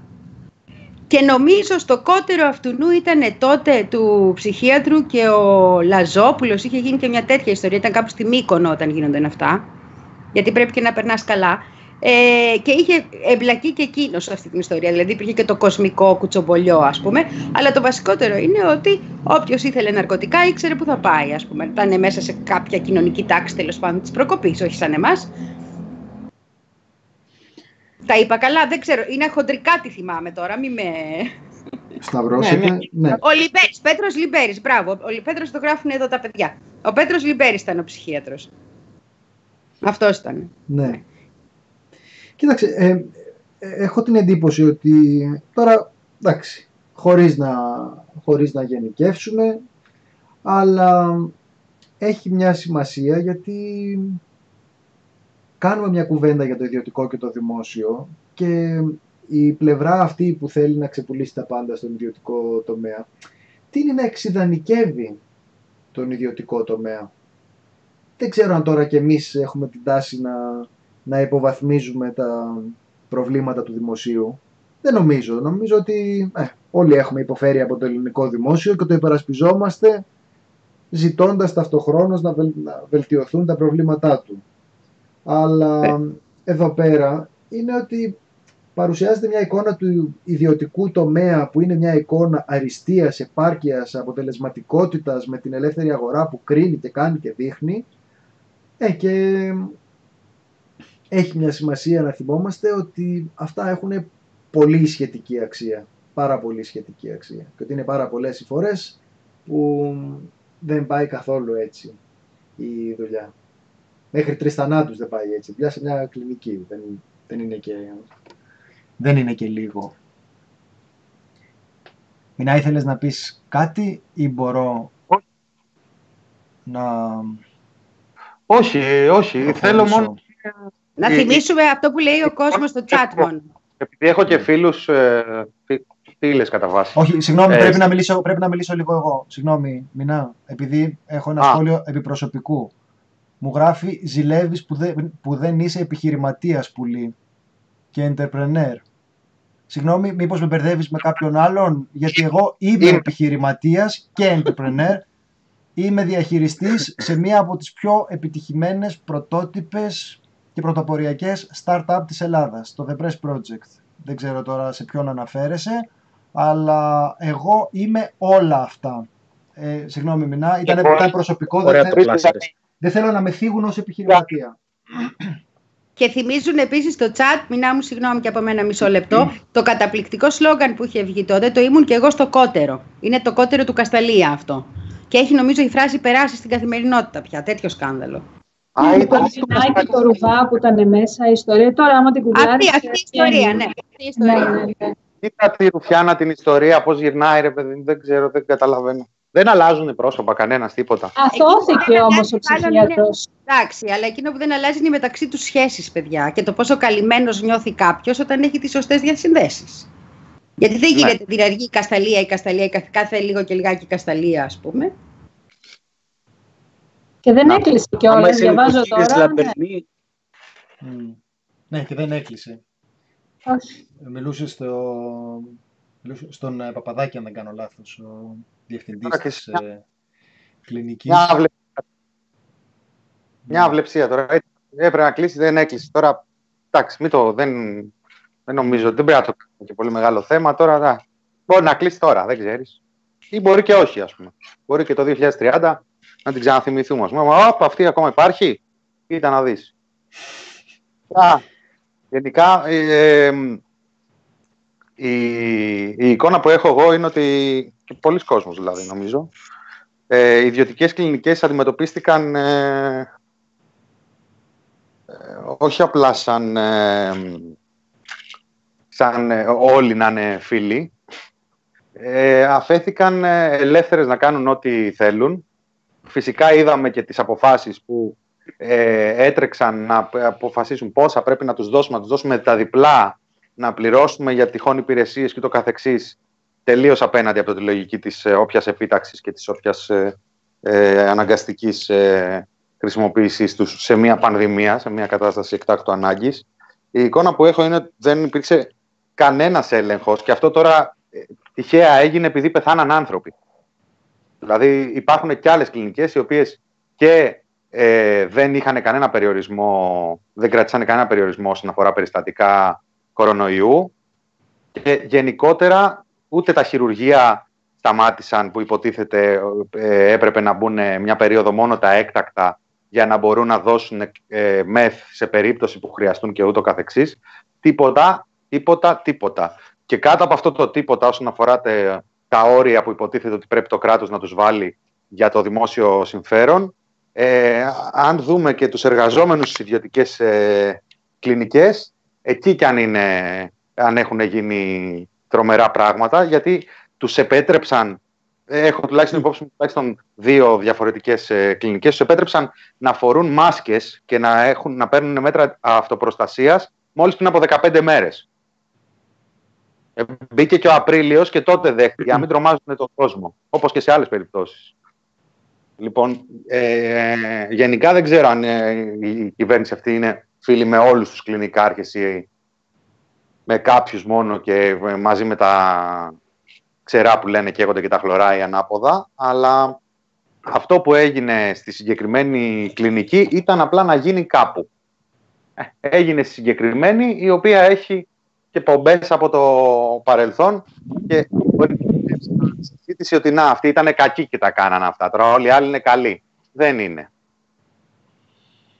Ναι. Ε, Μιλάω, εγώ σκέφτομαι ότι ε, σε όλα αυτά που λέμε ε, υπάρχει πάντοτε μια κουβέντα για το σκάνδαλο, που το σκάνδαλο είναι μια συγκεκριμένη παρανομία. Αλλά μαζί με αυτή τη συγκεκριμένη παρανομία, η δική μας προσπάθεια τουλάχιστον είναι να αναδεικνύουμε ένα πρόβλημα διαδικασίας. Δηλαδή τώρα, αν δεν πιστεύει κανείς ότι το πρόβλημα αυτό είναι δομικό, συστημικό, πιστεύει τι, ότι εξαπατήθηκε ένας υπουργός από τους συμβούλους του, ας πούμε, και, ή κάτι τέτοιο. Εντάξει, αλλά επειδή δεν πιστεύουμε ότι είναι γεγονότα που προκύπτουν ε, τυχαία από κάποιο φάλτσο, από κάποια καραμπόλα, αλλά ότι το ζήτημα εδώ πέρα είναι τι είναι ιδιωτικό, τι είναι δημόσιο, πώς ελέγχεται και δεν ελέγχεται. Επειδή δηλαδή πρόκειται για ζητήματα τα οποία αγγίζουν βαθύτερα τον τρόπο με τον οποίο οργανώνεται η κοινωνία μας και οργανώνεται η λογοδοσία και η ευθύνη μέσα στην, ε, μέσα στην κοινωνία, ακριβώς γι' αυτό τα συζητάμε. Και ακριβώς γι' αυτό νομίζω ότι επιμένουμε χωρίς να έχουμε μια τάση να φέρνουμε την... Ε, να, να, πώς να το πω τώρα, εγώ ανήκω σε αυτούς που είναι πολύ σκεπτικοί απέναντι στην συζήτηση για τα σκάνδαλα. Ε, υπάρχει μια πολύ έντονη τάση πολλών ανθρώπων να υπερτιμούν τη βαρύτητα των ε, σκανδάλων για την πολιτική ζωή. Είναι αλήθεια αυτό που μας ε, αναφέρουν και αρκετοί σχολιαστές, ότι τα σκάνδαλα ουσιαστικά συντηρούν το πολιτικό κατεστημένο γιατί επιτρέπουν την αναλλαγή στην εξουσία χωρίς να αμφισβητείται ριζικότερα ο τρόπος με τον οποίο δομείται η πολιτική. Οπότε με αυτήν την έννοια είναι μια κουβέντα η οποία χρειάζεται να γίνεται με περίσκεψη. Αλλά εδώ πέρα νομίζω ότι έχουμε να κάνουμε πάρα πολύ ριζικά με το τι είναι ιδιωτικό και δημόσιο και πώς το διαχειρίζεται η Νέα Δημοκρατία. Και θα ήθελα πριν να πάμε σε διάλειμμα, επειδή είπα αυτό για τη Νέα Δημοκρατία και γινόταν η κουβέντα για τον ε, ΣΥΡΙΖΑ πριν, εγώ που δεν έχω υπάρξει ποτέ, ποτέ, ποτέ ΣΥΡΙΖΑΕΟΣ, δεν έχω ψηφίσει ούτε περιστασιακά έτσι αυτό το μια όξο το, ε, την, ε, την ψήφο, ούτε στις ε, αρχικές εκλογές του 2015, όχι τώρα το Σεπτέμβριο, αλλά ούτε, ούτε για πλάκα, αλλά ούτε και στις ε, εκλογές του Ιανουαρίου, δεν έχω ποτέ στη ζωή μου ψηφίσει ΣΥΡΙΖΑ, θα έλεγα ότι είναι λίγο άδικο να λέμε σκάνδαλα και ο ένας σκάνδαλα και ο άλλος. Γιατί τα σκάνδαλα του ΣΥΡΙΖΑ τώρα, αν το παρατηρήσει, αυτά που του καταλογίζει η Νέα Δημοκρατία χρειάζονται πάντοτε την υποστήριξη αυτού του επιχειρήματος που αναφέρθηκε και στο chat που είναι ναι αλλά εσείς είστε αριστεροί, ήρθατε να αλλάξετε τον κόσμο, πώς το κάνατε αυτό. Δηλαδή χρειάζεται να, τεθ, να τεθεί αλλού ο πύχης για να σοκαριστούμε από τα σκάνδαλα του ΣΥΡΙΖΑ. Και να πούμε ότι για τα σκάνδαλα του ΣΥΡΙΖΑ περίμενε στη γωνία όλο το μηντιακό κατεστημένο. Ο Καλογρίτσας Ακριβώς. είναι η αποτυχία του ΣΥΡΙΖΑ να αποκτήσει και αυτός μια φωνή που δεν θα ήταν στημένη εναντίον του. Οπότε Καλά, εγώ... στην ουσία, συγγνώμη Κωνσταντίνε, ναι. Στην ουσία το μόνο που έχουν να τους καταλογίζουν στο ΣΥΡΙΖΑ αυτή τη στιγμή γύρω από οσμοί σκανδάλων κλπ. είναι η υπόθεση Καλογρίτσα, η υπόθεση Πετσίτη. Κάτι άλλο Εντάξει που με να το μου έρχεται- πετσίτι ρε παιδί μου. Με το πετσίτι τώρα τόσο φοβερό είναι. Εντάξει, ναι, τέλος πάντων. Όχι, αυτό, αυτό, αυτό ακριβώς λέω. Αυτό ακριβώς λέω. Ότι δεν έχουν να τους καταλογίσουν κάτι μεγαλύτερο. Γιατί αν είχαν να τους καταλογίσουν το ελάχιστα, κάτι, ελάχιστα μεγαλύτερο, θα το έκαναν έτσι κι αλλιώς. Με την ίδια ζέση που, κάνουν, που έκαναν με αυτά τα δύο θέματα. Τα οποία τα είχαν αναγάγει σε σκάνδαλα. Ε, δύο, δύο πολύ μικ- μικρά, μικρές σημειώσεις πριν πάμε στο διάλειμμα. Πρώτον, δεν είναι καν υποθέσεις αυτές. Μιλάμε για ένα ολόκληρο μηντιακό σύστημα με πανστρατιά δημοσιογράφων που όταν θέλουν μια χαρά την κάνουν τη δουλειά τους Ναι, ναι. που και οι πέντε χρόνια, τεσσεράμιση και όλη αυτή την περίοδο που οι δικοί τους έχουν βάλει τα χεράκια τους στο κράτος και στα αρχεία και σε όλες τις υποθέσεις μια χαρά θα μπορούσαν να έχουν βγάλει το οτιδήποτε. Ένα. Δύο, μας λένε εδώ τη, τη ΣΕΚΑΠ. Είναι σκάνδαλο η ΣΕΚΑΠ κρατικό. Είναι μια συμφωνία της προηγούμενης κυβέρνησης. Ο ΣΥΡΙΖΑ ελέγχεται για το γεγονός ότι δεν τη ματέωσε. Όχι γιατί σύναψε αυτή την ε, συμφωνία. Προσοχή θα επέμβω. Μόνο αυτό λέω. Λαπενή, με- μετά το Προσοχή, διάλειμμα. Όλα, μην τα διαλύσετε όλα. Μισό λεπτό, μισό λεπτό. Μισό γιατί θα σε ρωτήσω για το, το Μπαουτζή, το Χριστιανάρα. Μισό. Λοιπόν, ε, ένα, λοιπόν, ότι ε, δεν, δεν μιλάμε καν ουσιαστικά για σκάνδαλα, τουλάχιστον μέχρι σήμερα. Να, ορίστε. Το δεύτερο το ξέχασα. ΟΚ. Ο Θεός του ΠΑΟΚ. Να Ο κάνω ένα Θεός μικρό του σχόλιο ΠΑΟΚ. γιατί θα φύγω. Έλα, Φραγκίσκα. Πρέπει να φύγω, σας ακούω τόση ώρα. Ήθελα και πριν να απαντήσω, Κωνσταντίνε, σε αυτά που έλεγες για το μαζί τα φάγαμε, αλλά τώρα άλλαξε το θέμα, οπότε άστο. Και για την... Πάντως τώρα εγώ νομίζω ότι είναι λίγο περίεργο να συγκρίνουμε σε βαθμό σκανδάλων το, ΣΥ- το ΣΥΡΙΖΑ και τη Νέα Δημοκρατία, όχι γιατί η ΜΕΝ είναι καλή και η άλλη είναι κακή, με την έννοια του ότι ο ΣΥΡΙΖΑ ήταν τέσσερα χρόνια, πόσα χρόνια, ναι, τέσσερα χρόνια, και η Νέα Δημοκρατία ουσιαστικά κυβερνάει εδώ και πάρα πολλά χρόνια. Είναι πάρα πολλά χρόνια στο πολιτικό προσκήνιο ως μεγάλο κόμμα. Έχει δημιουργήσει έναν ιστό από ε, εξαρτήσεις, παρατρεχάμενους, έχει υπάρξει κόμμα εξουσίας. Ε, Μηχανισμός. έχει, δημιου- ναι, έχει δημιουργήσει μηχανισμό ολόκληρο. Οπότε ένα μηχανισμό συγκάλυψης και ένα μηχανισμό σκανδάλων παράλληλα. Δηλαδή, οπότε ήταν δύσκολο να φτάσει αυτό το ρεκόρ ο ΣΥΡΙΖΑ σε τέσσερα χρόνια, ακόμα και αν το προσπαθούσε, όσο φιλότιμα και αν το προσπαθούσε.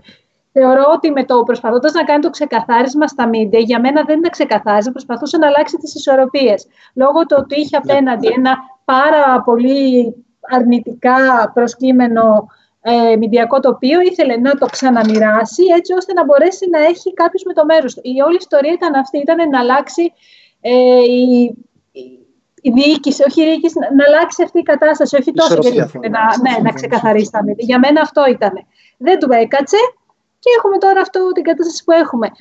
Αλλά δεν, η συζήτηση για μένα δεν θα έπρεπε να ήταν ναι, αλλά και η ΜΕΝ είχαν σκάνδαλα και η, ΜΕ- και η ΔΕ, δηλαδή και να συγκρίνουμε και να.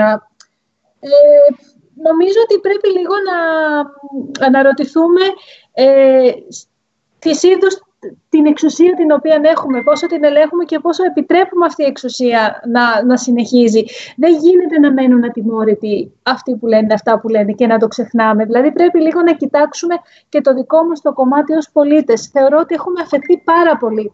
Δεν έχει σχέση αυτό με το μαζί τα φάγαμε ή οτιδήποτε. Γιατί; ε, το ότι η εξουσία πάντα προσπαθεί να κάνει τον πολίτη λίγο συμμέτοχο στη διαφθορά της, αφήνοντάς το σε ένα χα- χαμηλό επίπεδο διαφθοράς για να μπορεί μετά να δικαιολογήσει την ανώτερη διαφθορά. Δηλαδή αυτό το πράγμα γίνεται. Όταν, όταν σου επιτρέπει με παραθυράκια, ξέρω εγώ, να λαδώσεις λίγο, να πάρεις μια άδεια, ε, βλέπεις μετά πολύ πιο... Ε, καλό, όχι καλοπροαιρέτα, πολύ πιο. Δεν, δεν μιλάς και πολύ όταν βλέπεις και τα μεγάλα σκάνδαλα που πολλαπλασιάζονται επί 10. Δηλαδή, κάπου σε κάνει λίγο συνένοχο για να μπορεί να δικαιολογεί τα δικά της. Η ουσία είναι όλη αυτή. Και επειδή όλοι είμαστε σε ένα σύστημα μέσα, το οποίο ε, κάπου έχουμε μάθει ότι για να γίνει, ότι ακόμα και προσόντα να έχεις, δεν υπάρχει εξοκρατεία. Για, και εξηγούνται όλα αυτά γιατί έχουν γίνει, αλλά τώρα γίνεται μια μεγάλη συζήτηση. Ε, ένα σύστημα το οποίο συνέχισε να, να προχωράει και να αναπαράγεται κάνοντας χάρες για να δημιουργήσει εκλογική βάση, για να αποκτήσει δικαίωση, ε, κοινωνική αποδοχή. Και μέσα σε αυτό το σύστημα είμαστε όλοι.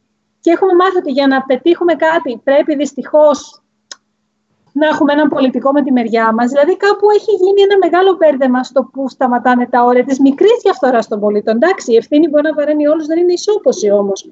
Οπότε δεν σημαίνει τώρα ότι φταίει το ίδιο ε, ένας πολίτης με έναν υπουργό που παίρνει μίζες. Απλά θέλω να πω ότι πρέπει λίγο να δούμε λίγο και τη δική μας τάση και τον εαυτό μας. Ε, δεν το κάνουμε αυτό στην Ελλάδα. Ε, δεν το κάνουμε, δεν, δεν, δεν κάνουμε ενδοσκόπηση λίγο. Εμεί ω πολίτες ως ψηφοφόροι. Και δεν μιλάω για τα μίντια. Αυτό βασικά ήθελα να απαντήσω πριν σε σένα, Κωνσταντίνη, και το λέω τώρα. Ε, εντάξει, εντάξει. Και εγώ, και εγώ τελεχρονισμένα απάντησα για τον ε, ΣΥΡΙΖΑ. Λοιπόν, πάμε να κάνουμε ένα διάλειμμα και τα λέμε στην ε, συνέχεια.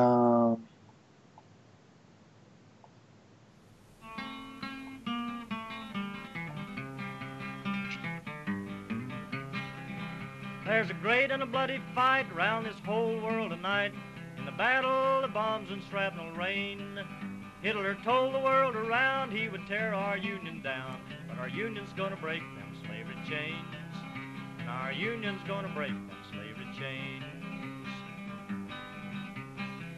I walked up on a mountain in the middle of the sky. Could see every farm and every town. I could see all the people in this whole wide world. That's a union that'll tear the fascists down, down, down. That's a union that'll tear the fascists down. When I think of the men and the ships going down while the Russians fight on across the Don, there's London in ruins and Paris in chains. Good people, what are we waiting on? Good people, what are we waiting on? So I thank the Soviets and the mighty Chinese vets, the Allies, the whole wide world around. To the battling British thanks, you can have 10 million Yanks if it takes them to tear the fascists down, down, down. If it takes them to tear the fascists down. But when I think of the ships and the men going down and the Russians fight on across the Don, there's London in ruins and Paris in chains. Good people, what are we waiting on? Good people, what are we waiting on? So I thank the Soviets and the mighty Chinese vets, the Allies, the whole wide world around. To the battling British, thanks, you can have 10 million Yanks if it takes them to tear the fascists down, down, down. If it takes them to tear the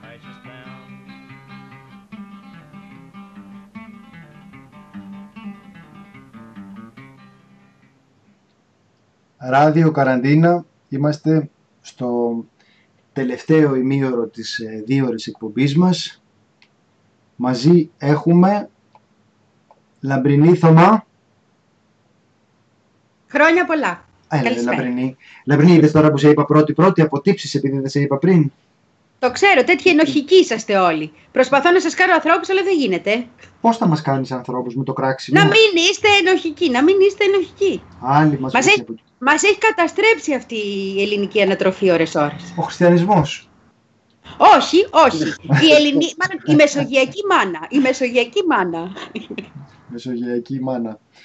Λοιπόν, εμ, Μινάς Κωνσταντίνου, Ορέστης Βέλμαχος. Αλό, αλό. Θα σας παρόν, παρόν.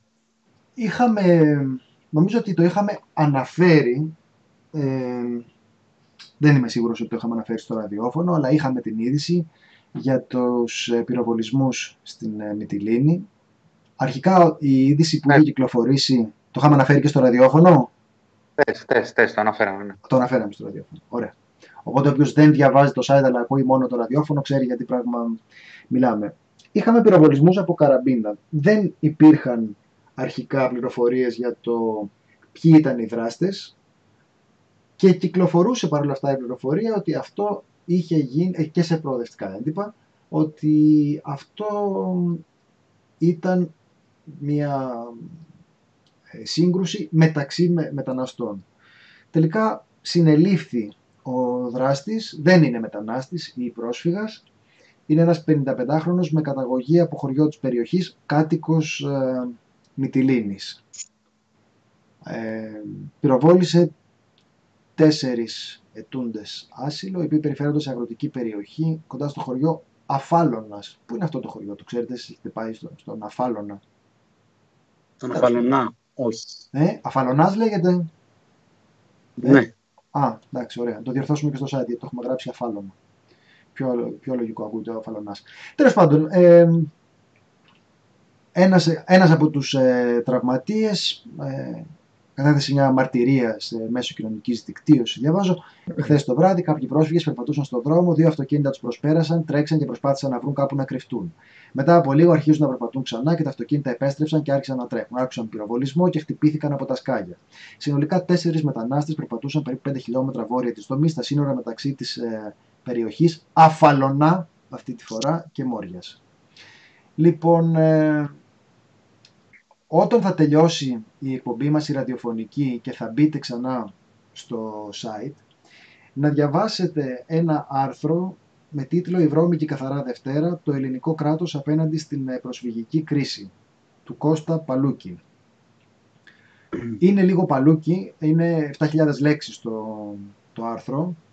Φαντάζομαι ο άνθρωπος θα έχει ακούσει πολλά λογοπαίγνια με το όνομά, τώρα έτσι είμαστε εμείς με τα ωραία επώνυμα.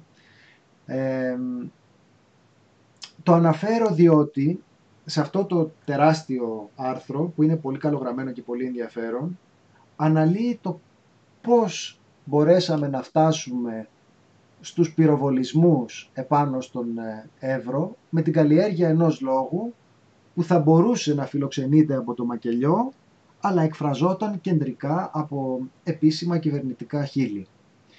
Και το λέω διότι και στην προκειμένη περίπτωση έχουμε πυροβολισμούς με καραμπίνα, αλλά έχει σημασία να θυμόμαστε ότι μέχρι να φτάσει κάποιος να οπλίσει την καραμπίνα του και να πυροβολήσει πρόσφυγες και μετανάστες, κάποιος του έχει πει ότι καλά κάνει. Και στην προκειμένη περίπτωση μπορεί να έχει χαθεί λόγω του κορονοϊού από την επικαιρότητα το ζήτημα. Το άρθρο αναφέρεται και στις απόπειρες να συνδεθούν οι πρόσφυγες με τον, ε, με τον κορονοϊό που είχαν γίνει από πάρα πολύ νωρίς πριν να υπάρξει οποιοδήποτε κρούσμα.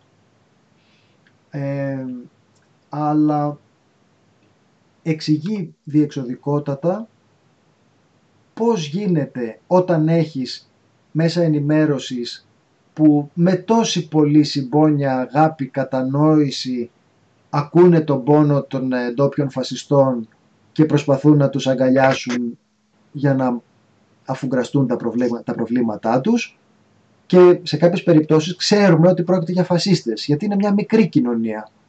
Όπως εκ των, εκ των υστέρων ξέρουμε ότι τα κανάλια παίρνανε συνέντευξη από το Λαγό και την ε, Ζαρούλια και μιλούσαν για αγανακτισμένους κατοίκους της περιοχής και τους ακούγανε με τόσο πόνο.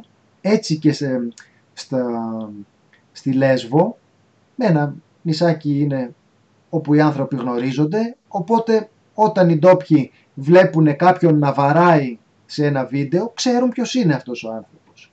Οπότε ξέρουμε πώς δημιουργείται αυτό το κλίμα πολιτικά, πώς δημιουργείται κεντρικά αυτό το κλίμα, το οποίο λέει στον άνθρωπο που θέλει να σηκώσει την καραμπίνα του και να πυροβολήσει και δύο μετανάστες που είδε στον δρόμο ότι κάνει το αγόρι μου, καλά κάνεις δεν μπορείς παρά να εκφράσεις τη δίκαιη αγανάκτησή σου απέναντι στους εισβολείς. Και έτσι το λέω γιατί και πάλι έχουμε να κάνουμε με ένα συγκεκριμένο γεγονός, αλλά έχουμε να κάνουμε πολύ βαθύτερα με μια πολιτική που το κατέστησε δυνατό, το κατέστησε εφικτό και που μπόρεσαν να το διανοηθούν. Ορέστη. Λοιπόν, μας γράφει ο Νίκ Πουλής και τον συγχωρώ γιατί μου αρέσει πολύ το επώνυμό του. Κωνσταντίνε όμως το Discuss δεν κάνετε moderation και έχουν βήμα και εκεί τα φασιστάκια. Ρε παιδιά δεν ξέρω πώς φορές να το πούμε. Λάτε μου ρε παιδιά πια. Ναι, λοιπόν, όταν υπάρχει λογαριασμός που είναι ε, που ανήκει σε κάποιον που εκφράζει λόγο μυσαλόδοξο, ρατσιστικό, φασιστικό, σεξιστικό και ούτω καθεξής, στέλνετε ένα email. Μας λες τώρα Τα ίδια γράφουν και στο site μας, μην τους δίνετε βήμα. Φασίστας στο site δεν έχει. Τώρα ηρεμήστε λίγο, παιδιά. Ψυχραιμία, ψυχραιμία. Ε, αναπνοές βαθιές λίγο, ε, πιείτε λίγο νερό και μετά να συζητήσουμε. Στο site μας δεν γράφει. Νομίζω ότι δεν μπορούμε να... να προσέχουμε λίγο τα Ναι. λόγια μας. Λοιπόν, όταν Εντάξει, Να πρόκειται... διαφωνούμε, αλλά και φασίστες. Ναι. Τώρα, όταν πρόκειται για τα σχόλια, ε, όταν είχε ενταθεί πάρα πολύ το πρόβλημα, κάναμε αυτό που λέμε τώρα. Δηλαδή, ε, μπορούσατε να στείλετε ένα email στο 1101 και θα το επανενεργοποιήσουμε. Ε, 1101 παπάκι thepressproject.gr Ο τάδε λογαριασμός ανήκει σε, ανήκει σε φασίστα. Δεν είναι... Α, για το, ε, διευκρινίζει ο συνονόματος ότι μιλάει για το Discuss. Παιδιά, δεν μπορούμε να ελέγχουμε τα σχόλια. Αν δείτε, έχουμε γράψει ένα άρθρο, υπάρχει στους ε, ε, όρους χρήσης του site μας, υπάρχει ένα σχόλιο για την πολιτική σχολιασμού.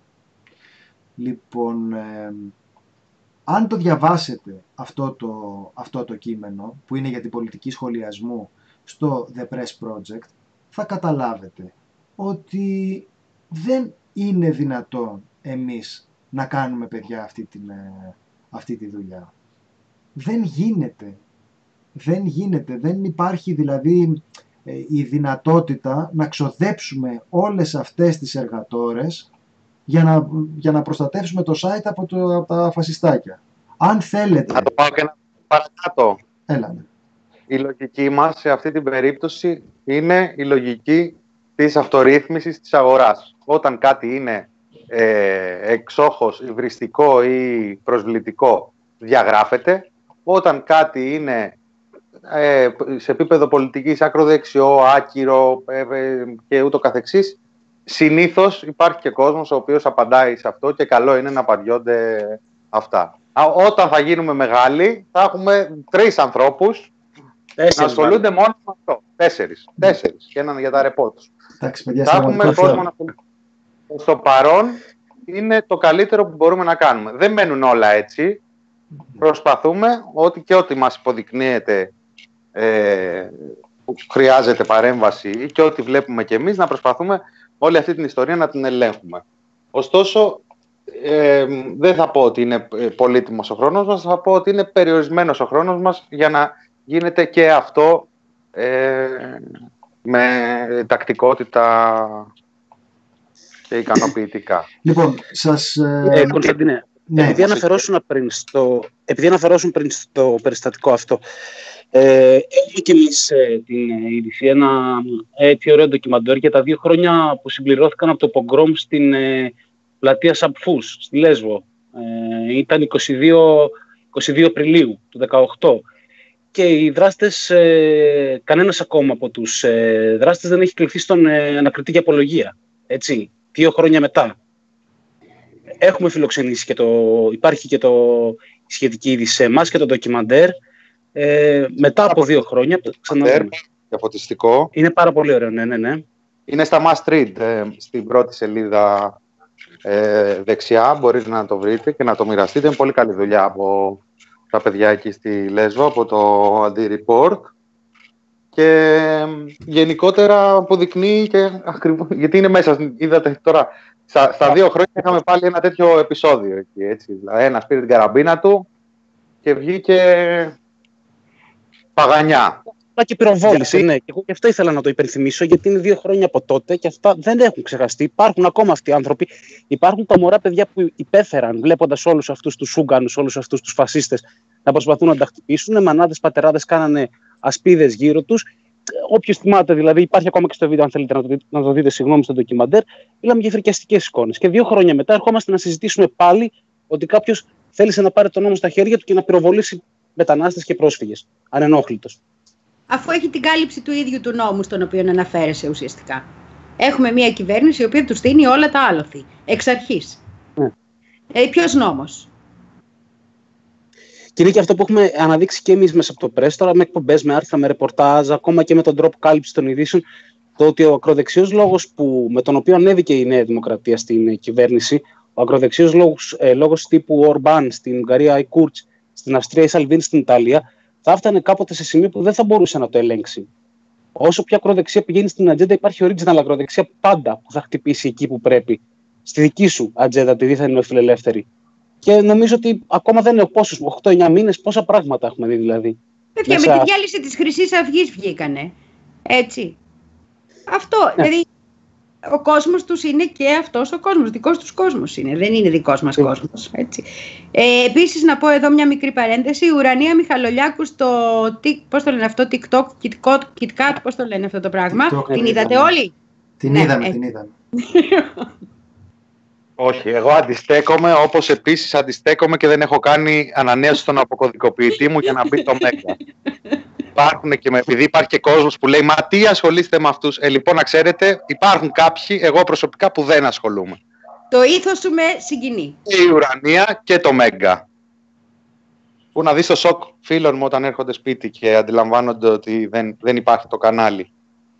Μ' αρέσει ρε Μινά που είσαι ικανός να βυθιστείς στο βαθύ YouTube και να αναζητήσεις εκεί πέρα τη, τη τρέλα του κάθε Μακεδονομάχου, να, να σε χάσουμε για δύο εβδομάδες να βλέπεις βίντεο με ομιλίες Μακεδονομάχων, αλλά θέτεις Α, την κόκκινη είπα. γραμμή στο Μέγκα. Ο καθένας Α, με τα αλήθεια του.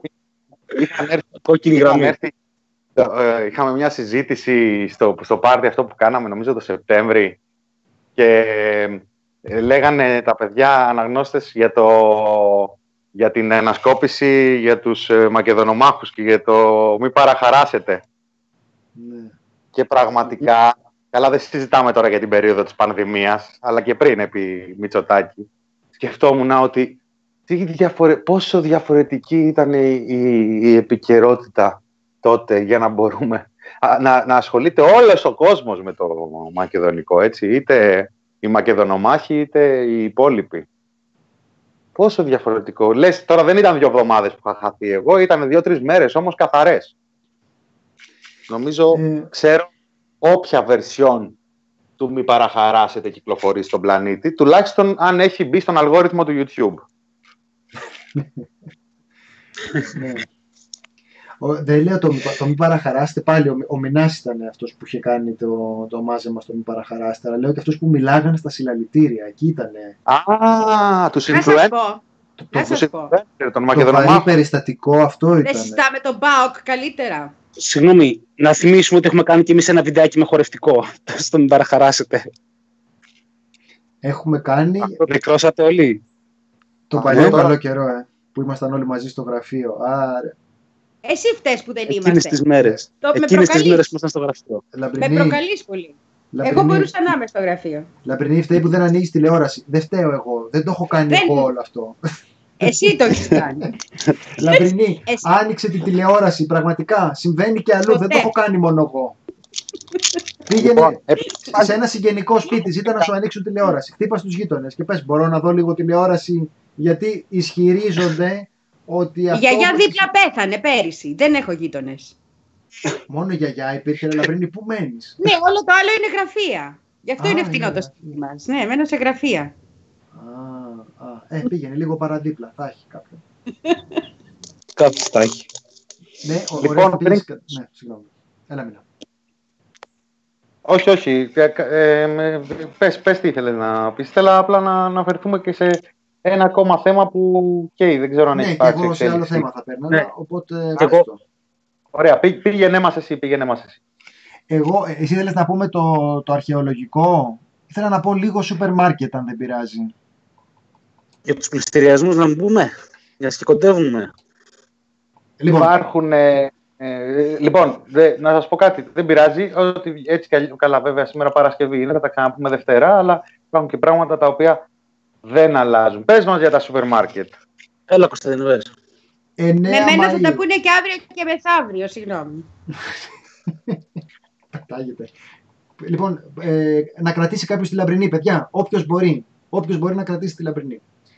Με απόφαση του Υπουργού Ανάπτυξης και Επενδύσεων Άδωνη Γεωργιάδη, επεκτείνεται τουλάχιστον μέχρι τις 9 Μαΐου του 2020 το διευρυμένο ωράριο λειτουργίας των καταστημάτων σούπερ μάρκετ. 7 το πρωί με 9 το βράδυ, Σάββατο από τις 7 το πρωί μέχρι τις 8 το βράδυ. Μήπως μπορεί κάποιος να μου εξηγήσει ρε παιδιά σε τι χρησιμεύει αυτό; Ναι. Για εξήγησέ μου, ρε Μινά. Γιατί, τα- γιατί τα ανοίγουμε κι α- Δηλαδή, εκεί δουλεύουν αυτοί οι εργαζόμενοι πρώτης γραμμής που, που κάνουν και βιντεάκια για να δείξουν πόσο τους συμπονάνε. Έτσι δεν είναι; Ναι, ναι, ναι. ναι. Ωραία. Γιατί είναι ανοιχτά αυτά λοιπόν, Ποιο είναι το σκεπτικό; Ε, κοίταξε να δεις. Στοιχεία τέλος Μαρτίου. Τέλος Μαρτίου τα σούπερ μάρκετ είχαν γράψει τζίρο μισό δισεκατομμύριο παραπάνω από τον περσινό. Πω. Δεν το Μισό δισεκατομμύριο. Υπάρχουν, λέει, γύρω στα... ε, θα σου πω... Ε, τέλος πάντων, είναι, είναι αστρονομικά τα νούμερα για κάποια προϊόντα. Ε, μιλάμε για 500% πάνω στις πωλήσεις. Εντάξει, και τα αυτονόητα τώρα, υγρομάντιλα, εινοπνεύματα, αντιβακτηριακά και τέτοια. Γενικά, όλοι καταλαβαίνουμε ότι μπαίνοντας σε καραντίνα, η λογική είναι τελειώνει ο κόσμος, ψωνίζω, ετοιμάζομαι για δύσκολες καταστάσεις. Το είναι το αποτέλεσμα. 500 εκατομμύρια μόνο στο 20ήμερο, έτσι. Δηλαδή δεν είναι... Είναι ασύγχρονα τα στοιχεία που λέει και ο Γεωργιάδης. Ε, κάποια τελευταία δείχνουν, ε, δεν έχω τα νούμερα εύκαιρα μπροστά μου, τέλος πάντων ε, έχουν κάνει τεράστιους τζίρους στα σούπερ μάρκετ, έχουν διορθώσει ε, τις, ε, την κερδοφορία τους ε, σε βαθμό που δεν θα, την, ε, δεν θα το φαντάζονταν. Ε, και τη στιγμή που όταν ε, μπήκαμε σε καραντίνα, τα, ο τζίρος ήταν γύρω στο 1% παραπάνω από πέρυσι, κάτι τέτοιο. Ε, μ, νομίζω ότι είναι η απάντηση βρίσκεται στο ότι έχουμε υπουργό για αυτά τα θέματα έναν άνθρωπο σαν τον Άδωνη Γεωργιάδη. δεν μπορεί να αντισταθεί, πώς άλλοι δεν μπορούν να αντισταθούν στα αγγλικά, άλλοι δεν μπορούν να αντισταθούν. Δεν μπορεί να αντισταθεί στη δουλίτσα. Λοιπόν, ε, Δουλεύετε. μ, Δουλεύετε, λέω. Μινά, ναι. όταν λες ε, Δουλεύετε. δουλίτσα, να ρωτήσω ή, ή κινδυνεύουμε με μήνυση; Τι εννοείς δουλίτσα; δουλίτσα, business, business, as usual, που λένε. Μ' αρέσει το χρήμα. Ναι. Ε, μ, δεν ξέρω πώς θα... Υπάρχει ένα θέμα όσον αφορά τα σούπερ μάρκετ και γενικά- γενικά το κλάδο των τροφίμων που ενδεχομένως να το βρούμε μπροστά μας ε, ε, διεθνώς. Έτσι. Το θέμα των αποθεμάτων και το θέμα των, ε, των προϊόντων, της επάρκειας. Ε, γιατί το κλείσιμο του πλανήτη είχε και κάποιες προεκτάσεις ε, τέτοιες. Οπότε ε, ενδεχομένως τα σούπερ μάρκετ να τα χρειαστεί η κυβέρνηση να χρειαστεί να τα αντιμετωπίσει και με διαφορετικό τρόπο στο προσεχές μέλλον. Ε, Η αύξηση δεν αυτή μπορώ να τι πω κάτι είναι. άλλο. Τα, τα αντικείμενα που Είναι στοχάρει ο κόσμος; Είναι Χαρτιά χάρη. υγείας είναι δηλαδή χάρη. αυτή η αύξηση. Ε; είναι, είναι, είναι χάρη, είναι ικανοποίηση ετοιμάτων. Το να, το να μπορούν. ε, Γιατί όταν μιλάμε για ε, θεσμοθέτηση, όπως αυτή που είπες, ή και να θυμίσουμε ότι ο Άδωνης ήθελε να ανοίγουν κάθε Κυριακή και ήταν μια ακόμα νίκη του κόσμου και των εργαζομένων και του κόσμου των ενεργών πολιτών που αποφάσισαν να μην πάνε την Κυριακή την πρώτη να ψωνίσουν. Και έτσι πάρθηκε πίσω η απόφαση για λειτουργία της Κυριακής.